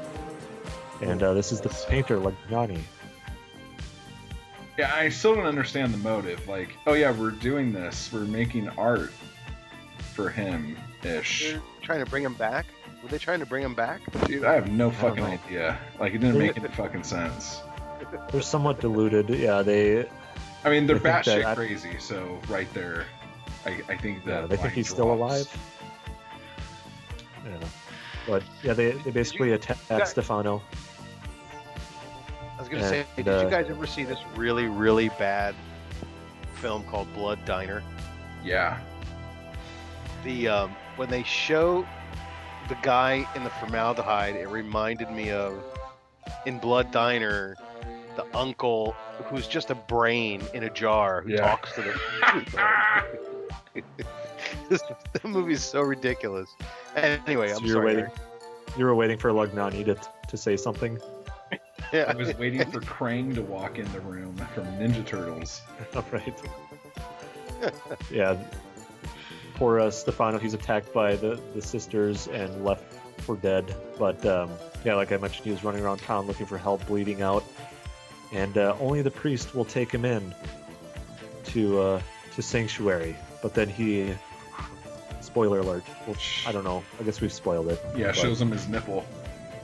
Yep. And it's it's a woman's nipple. I think. Isn't it? yeah, Yeah, it's a boot. he's the other It's just a big old sister. booby. So, if you're looking for boobs in a movie, you're only going to get one, and it's on a tranny. Oh man. It's really not something to get excited about. Horrifying. I think I heard someone a say It's a for such an old person. Yeah. They, they thought for an old person though, it looked pretty a pretty young boob. But I'd have to go back and look at it. I don't think I will for a while though. Well, I mean, more likely than not, the nipple would be pointing to the ground, and be much darker by that point. I would Sure, assume, sure. but um, but yeah, So yeah, our, our priest is the other sister, the second sister that we didn't know of before. And uh, Stefano's fate is still undecided. We never got a sequel. I guess we won't ever know. because you hear the sirens come up. Now, Chris, you Oh. alluded to the fact that um, the killer might have gotten away or something in your Giallo score report. Yeah, I mean, you know, uh, uh, well, there's two things. Like, I did Salam Salami called the police, right? Yeah, He he got on the phone and said, "Give me the police." And and for for what purpose? I mean, like I- it seemed like everybody in the town was in on it. So, um, I I think it was maybe- more of like a make sure he doesn't get away. because I, Sounds like I'm just other- thinking. No, I'm sorry. I was gonna say I, I'm just thinking like you know um, the, uh, the the the townspeople are scared of uh, the the sisters, and so as, as a result, um, they kind of feed the outsiders to the sisters in order to stay safe uh, in order to survive, you know, a- again, because they, like they all know what's going on, but um, they don't want to have anything to do with it. So, I mean, that, But there, that that's what I presents your giant plot hole because Salami asked fucking Zach Galifianakis to come to town to paint the fucking fresco in the church, knowing that freaking um, the chick from the Crying Game wouldn't fucking get pissed off. You know, like it doesn't make any fucking sense. Like, why did they have him come in the first place? The mayor guy says it's to build attraction for tourists to come to the town. But if he goes into the church and starts working on the painting, he's got to know that the two motherfuckers that everyone in town are afraid of are probably not going to be too happy with it. So if that's the case, why didn't fucking Tranny go lightly go fucking kill herself little salami? Like it doesn't make any fucking sense. Like this people say this movie's really good, but the whole fucking plot of the movie doesn't make any fucking sense. And like I know a lot of people go, "Oh, Giallo's not supposed to make sense," you know, it's stylistic. On this movie, I kind of want to say fuck that because this movie goes out of its way to be so different and to have like a big mystery. You know what I'm saying? So like I don't understand why like kill the outsider while he's doing something to bring more people in that we won't want to have come in. Doesn't make any sense. right? Unless it is a feeder system, like you were saying, bring more people in. But I think it does require more more than one watch to really catch things like that. Otherwise, they do come off across as very much of a plot hole. Um, Right. With with Salami, unless Salami is totally oblivious to it all for some reason, even though he's supposedly some big shot within the town. Maybe he's like, t- was that a pun because he's short? Oh Yeah, no, I'm shot. sorry. I didn't. No, That's fucking very classless, my friend. I please, please don't make me out to be the classless one on on this show. I know for Okay. real. Unless Salami is tired of the sisters and wants to like rid the town of this shit. But if that's the case, why doesn't he send the fucking militia cop guys with machine guns over to the church and just have them gun everybody down? Like how fucking hard is it to kill two old women with knives if you have an army of motherfuckers with M16s? Like how fucking difficult is this? So that's a rhetorical question, right? I guess. Can we just move on? Uh, did you guys notice at the very end there seems to be somebody putting their hand on the tree right before the credits roll? Did you guys see that? yeah, that's the cops coming, right? I guess, but that's the thing, right? So Maybe at the end of the movie they're like, uh, shit, this isn't making any sense. Let's stop now. Like, right. I, I, I don't know where this is going, but whatever we do from here on out is going to cause a lot more questions than answers. So let's just call it a day. Maybe Salami just wanted some evidence, and he knew that the painter would be able to. Dude, evidence you don't need anything in this little fucking town in the middle of nowhere. And plus, the fucking priest tranny and fucking old lady, like the old lady's like dying supposedly in her bed, can't walk. The priest can't possibly have a real identity. So you fucking shoot these motherfuckers, throw them in the river, no one would ever fucking know they were gone. Or give a shit.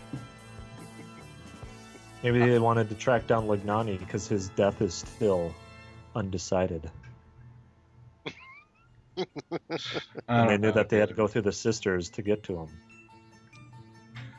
Just if, open your if mind. That's all- anyone goes all upstairs and opens a fucking cupboard, you're gonna find a giant fucking dude in some fucking formaldehyde. Like, that's the only thing you can open in that fucking room. So Some I don't know why no one- privacy. that's a bunch of bullshit. I- okay, Let's just say so this movie is beautiful in its weird yellowy way. Okay, it's super. The whole sepia tone thing that's it's got going on lends itself to it, and it's really really cool. I do like it. I like the look of it. I like the music of it that no one will be able to hear because we can't find any, and all sorts of other stuff. It, it's a good movie in that regard, but I really don't like movies where the protagonist is such a fucking douche that can't fucking do anything. Like everything just happens at him and he just accepts it. It's just it's ridiculous. It, it's I don't know, maybe it's something like when you have kids and you see like I get irritated like when like my kid let me let me try to think of a good example chris might know what i'm talking about but like or your kids are kind of young but like let's say like oh i'm gonna take a shower and hang my towel up but i miss the towel hanger upper by a half an inch so the towel's on the floor. I'm gonna walk away now. I'm like no fucking no. You pick that up and you put it up. This guy would be like oh okay the towel's on the floor. No big deal. I'm gonna go grow my beard over here maybe. You know, it's just like he's such a fucking puss, dude. And it's not even like pussy, it's like he just doesn't fucking seem to give a shit about anything. He's the most apathetic fucking human being in the world. And it just irritates the shit out of me. Like if this was George Hilton, fuck that. None of this would have gone down. George Hilton would have had none of that. But Right. George Hilton wouldn't have wouldn't have played a painter. Maybe. Maybe he has. and he probably would have ended up being the killer at the end anyway. So um, that might be a bad example. But or like the fucking uh, Testi from fucking Solange. No way, he wouldn't have fucking put up with any of this shit, dude. He'd have been, uh, no. You know, it's just like, I and I know it's like a different movie for a different thing, but I just, I really, his just apathy is just too much for me. I'm trying to think of how apathetic he was. I guess it didn't really come across to me that way. Maybe that's why I'm having a hard time envisioning it. But he did. He didn't seem very active, like a you know, like a Well, I mean, he normal- said like four words in the first half hour of the movie. Yeah. It's just like he was just this thing that things happened to, and he just Right. kept going along. So he way. could just he could just be another one of these characters, like you were saying, who's more of a prop, whereas the story and the the secret and everything is really the the focal point, the the real character of the film. I think that would be astute. No. Okay. That works for me. Okay.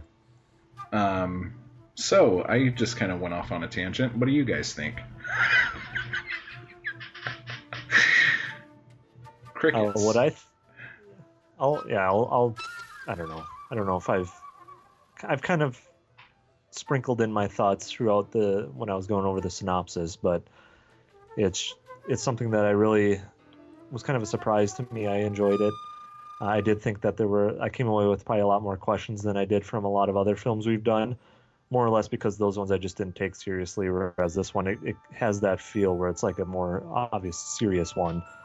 Um, the setting is different. It takes place in northern Italy, so it's a lot more rural and stuff like that. Um, I guess if I could pose a uh, a abstract question to you guys this week, um, did you did you think that this village's quietness, their their lack of wanting to speak out towards the horrors of, of this painter family and the sisters, you think that was the director Avati's response to like the fascism that Italy went through in, during World War II and how like people just kind of went went with emotions and they didn't want to speak up towards it and they didn't want to you know help out the outsiders and, and stuff like that because I've been reading a lot about that and, and interpretations of this film. Right. So I, I don't know if that's something that you guys would. I think that is very astute, sir. oh, Astute twice in. I in know, May. right? Well, you know, and be, you know, besides that, besides whatever that context might be, um, that, that, or the, the subtext of the film, it, do you guys get the feeling just watching that that that it's older than it, it than its than its release date? Like it Definitely. seems like it seems Uh-huh. like it, it's the 1971. 1970, maybe 69 film, and you're Well, talking it about looks like a spaghetti western. Yeah, You know? Yep. definitely. And maybe it's partly because there doesn't there maybe there wasn't a lot of budget and it, it was filmed in a way that it didn't have the flashy, you know, typical giallo kind of look and feel. Um, but also it um,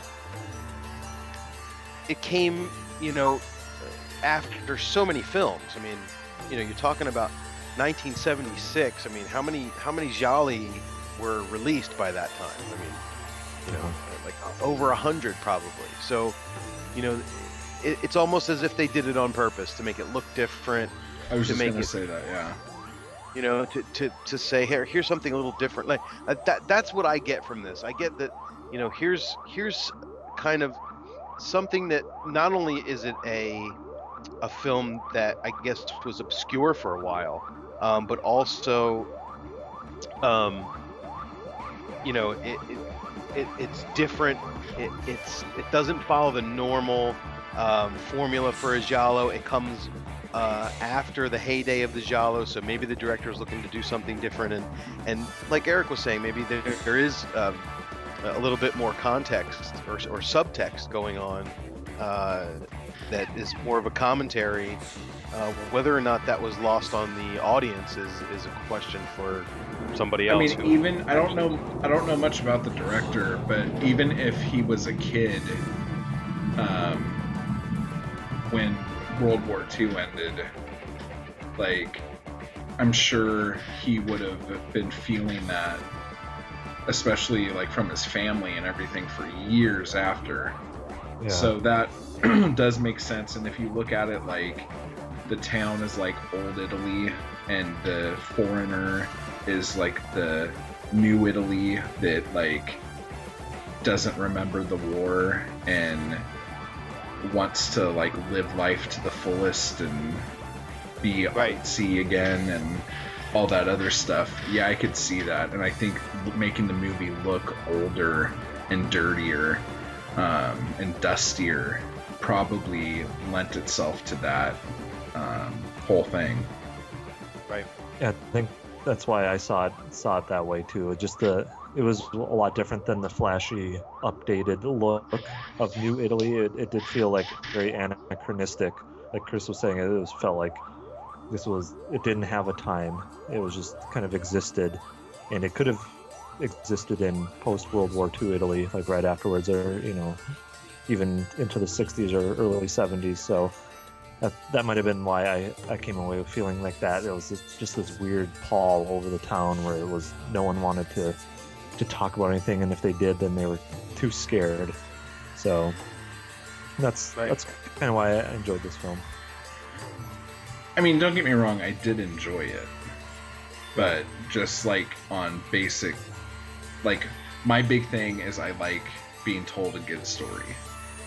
And I don't feel like this story like the story was fine until you find out who the killer is, and then if you like do the math, it, it to me it didn't make any sense, and that's just me, Uh-huh. I guess. But um, I don't know. I just I feel like this one was a lot bigger and deeper with the town in general being like I don't know, like just the whole like I mean, I'm a big Twin Peaks fan, obviously. I've said that probably a lot, maybe not. And when the t- whole town is weird, I like that. And like I wanted something from that, and I just don't think the payoff makes sense on paper, I guess. Yeah. It's a plot that leans itself more towards television than than a film, maybe. Just to have to, it's such a broad scope to have to fit in. And this movie is a lo- rather, it's a little longer than ones we probably covered uh, on average. So there are parts where it kind of drags, where they probably could have focused on others, other things to make it a better, a tighter plot. I definitely agree with that. So Yeah, Chris, hmm. what do you think? Yeah, what what what Eric said. Got it. got it. All right. Yeah. yeah, no, I, And none of again, us even mentioned the fact that that crazy guy put a live animal in his friend's coffin and no one flinched. Well, the the mice. He's like, I put a live animal in there for your friend to keep him company, and like it's all scratching on the sides. Uh-huh. What about the uh, what about the scene where they're riding the bikes and he's singing a song about, you know, I, I'm sure the translation was a little off, but it said something about, I'm so happy I'm riding on this bicycle, and then I, I don't know very much Italian, but I know that putana means whore, and I heard him say something about a putana, and then I looked and it said, the subtitle said something about my sister is a whore, or did you guys notice that that that part? No, but um, Al and I were talking, and he was telling me how the translation for this movie is so wrong. like there were so many, and he was gonna write me a list of all the discrepancies, and then I think it got to the point where the list was gonna be too long, and he's just like, "Dude, I yeah, it's full of them." Oh, awesome. No wonder we didn't understand the story.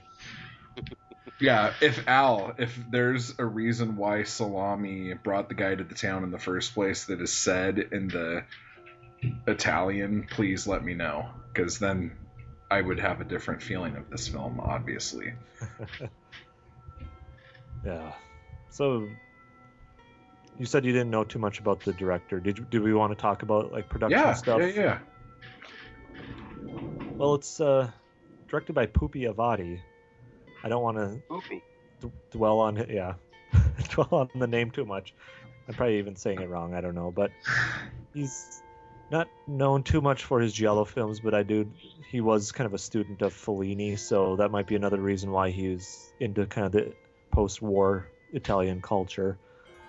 Um, but he did write and produce Lamberto Bava's Macabre, his first his first film. So he did kind of dabble in the giallo from time to time, and he did Huh. do a couple of couple cool horror movies. I guess I haven't seen them, but I guess Zeder from 1983 is considered another one of his masterpieces.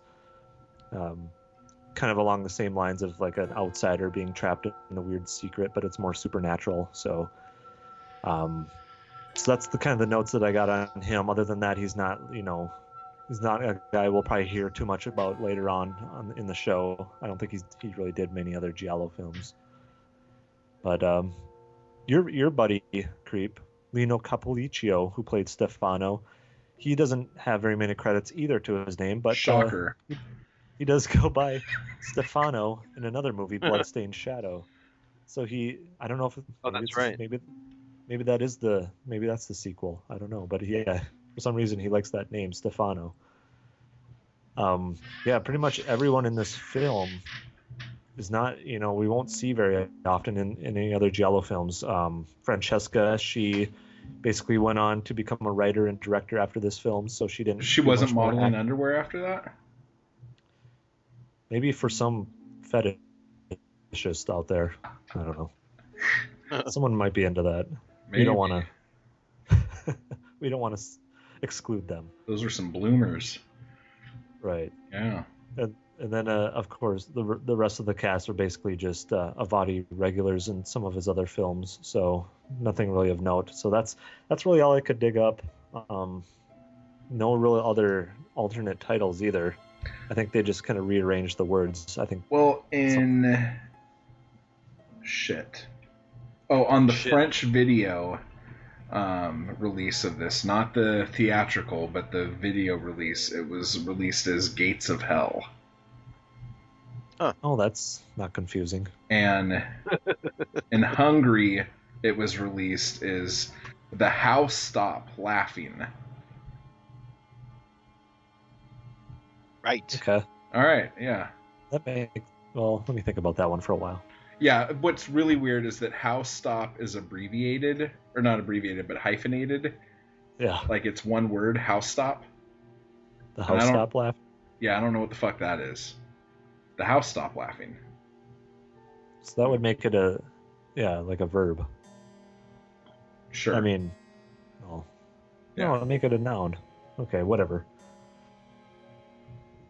Well, you know the the interesting thing about his other film, his other film Zeder, uh, it also goes by a name Revenge of the Dead, and uh, in in the U.S. there was a um, a VHS the VHS version of the of that film um, showed a zombie basically, um, and honestly uh, I think a lot of people in the United States thought that um, this film was uh, a zombie film, and a lot of people who rented it were just totally pissed off that it that it wasn't, you know.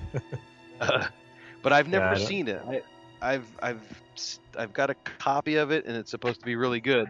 But it's not a zombie film, and I don't know that it's even a horror film. I think it's like some sort of a thriller of some sort. But Yeah. When um when Midnight Releasing put out my movie OC Babes in the Slasher of Zombie Town, they um put a bunch of stock footage zombies and shit on the back and then took one of the girls from the movie and like blacked her eyes out to make her look like some possessed thing and none of that shit goes on in the movie and then it has like some chick on the front that has like a s- giant skull tattoo on her back that's not in the movie.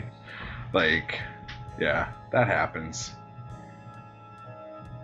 It's a weird world out there, It is. Hollywood.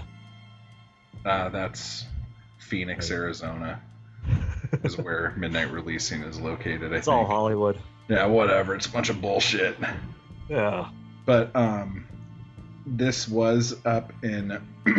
uh, it was shot. Most of it was shot up in uh, northeastern Italy, not too far from where your Vice was shot. Um, Right. And Cento, Comacchio, and other words that I will butcher if I try to pronounce them were some of the locations. And again, if you go to the Facebook group, you could see a Google image, um, Google Earth thing of the church that still stands.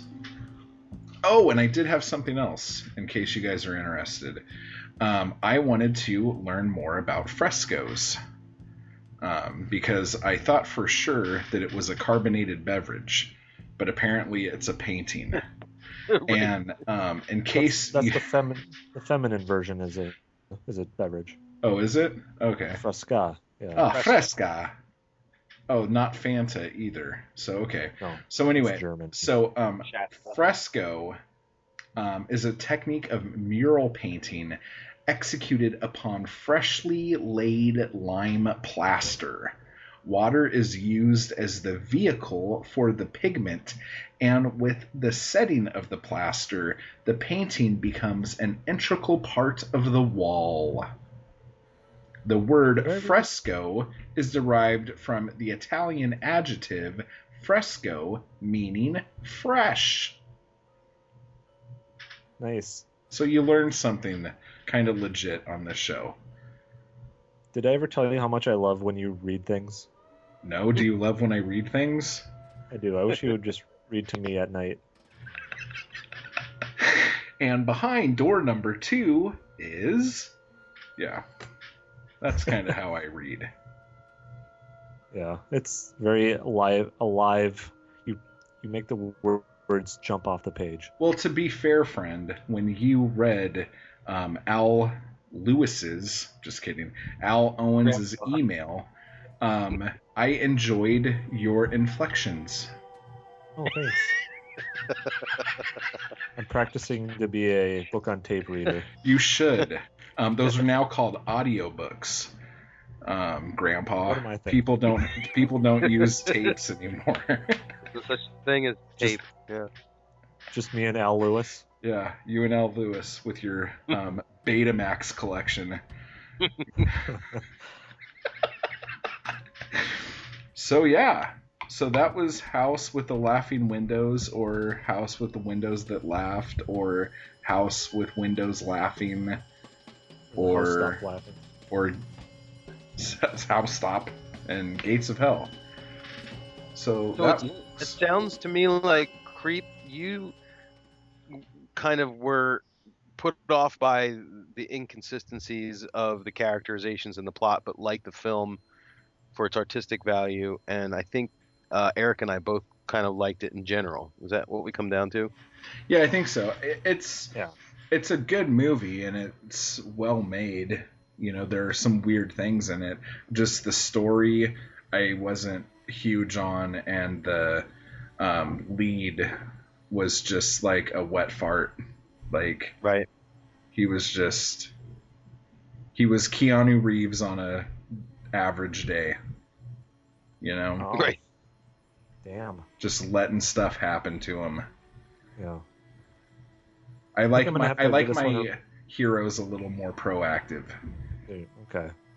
I'll remember that.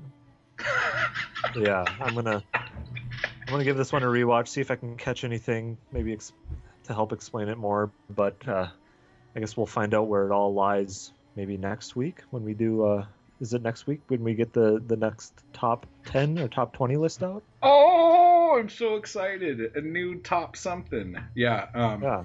The next episode we will be um, telling everyone what our top ten of the last ten are, and then do you want to do a top twenty on top of that? Whoa. Maybe maybe we could do we could do that a special thing for the website or something where we write something. I don't know, but just do ten for the show so we don't like Yeah, go I'm- eight hours. I'm thinking. Yeah, I'm thinking if we're gonna do the 20th film next show, then maybe we de- devote an entire show to talking about, about the top 20. Well, and then that'll Yeah. throw our whole number system off. That's right. Then Yeah, when we get to I 30, guess you're we won't know. It'll destroy everything. We cannot possibly do that. But what I will say, um, we're gonna find out right now, um, whose movie won. Um, so what movie we're gonna do next? So is anyone on Facebook right now to be able to check just to make sure? Yeah, I, I am on. Uh, I tried to solicit more votes just in case. You um, bastard! I had a couple- specifically did not do that because you made fun of me for doing that last time.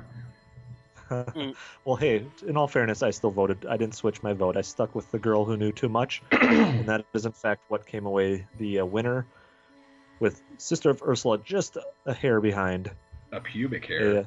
A, a thin and wispy behind. Speaking of, um, so the next movie is going to be The Girl That Knew Too Much.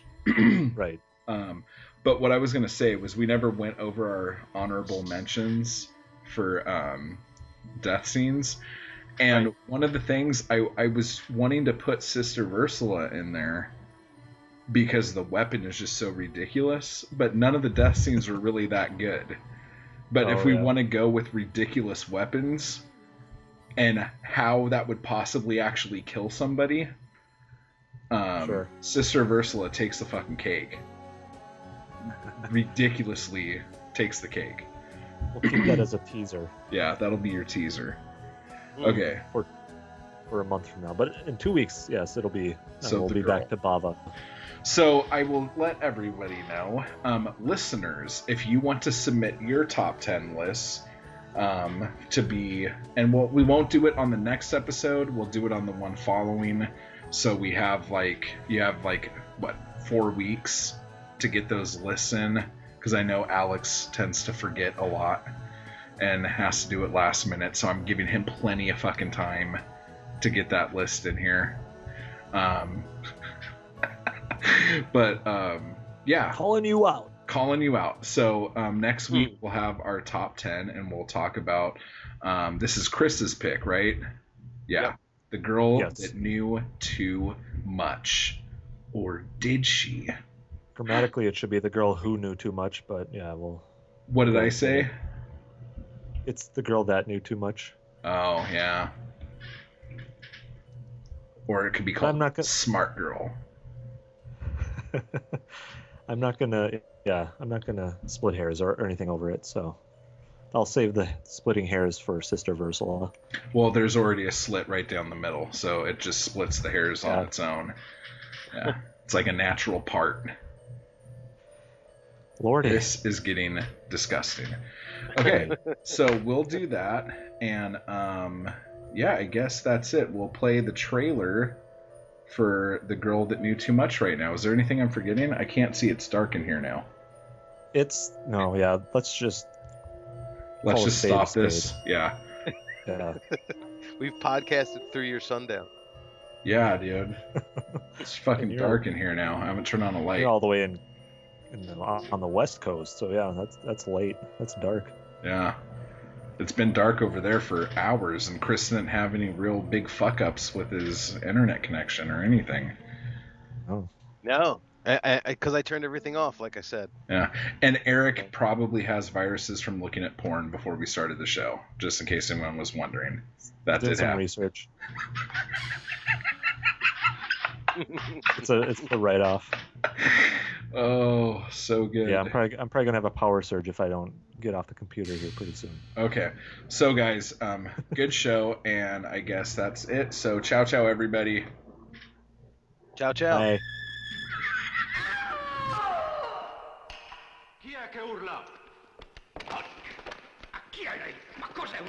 Cosa dice? Che trappola? Mi lasci passare! Mi lasci passare! No, no! No, no! Non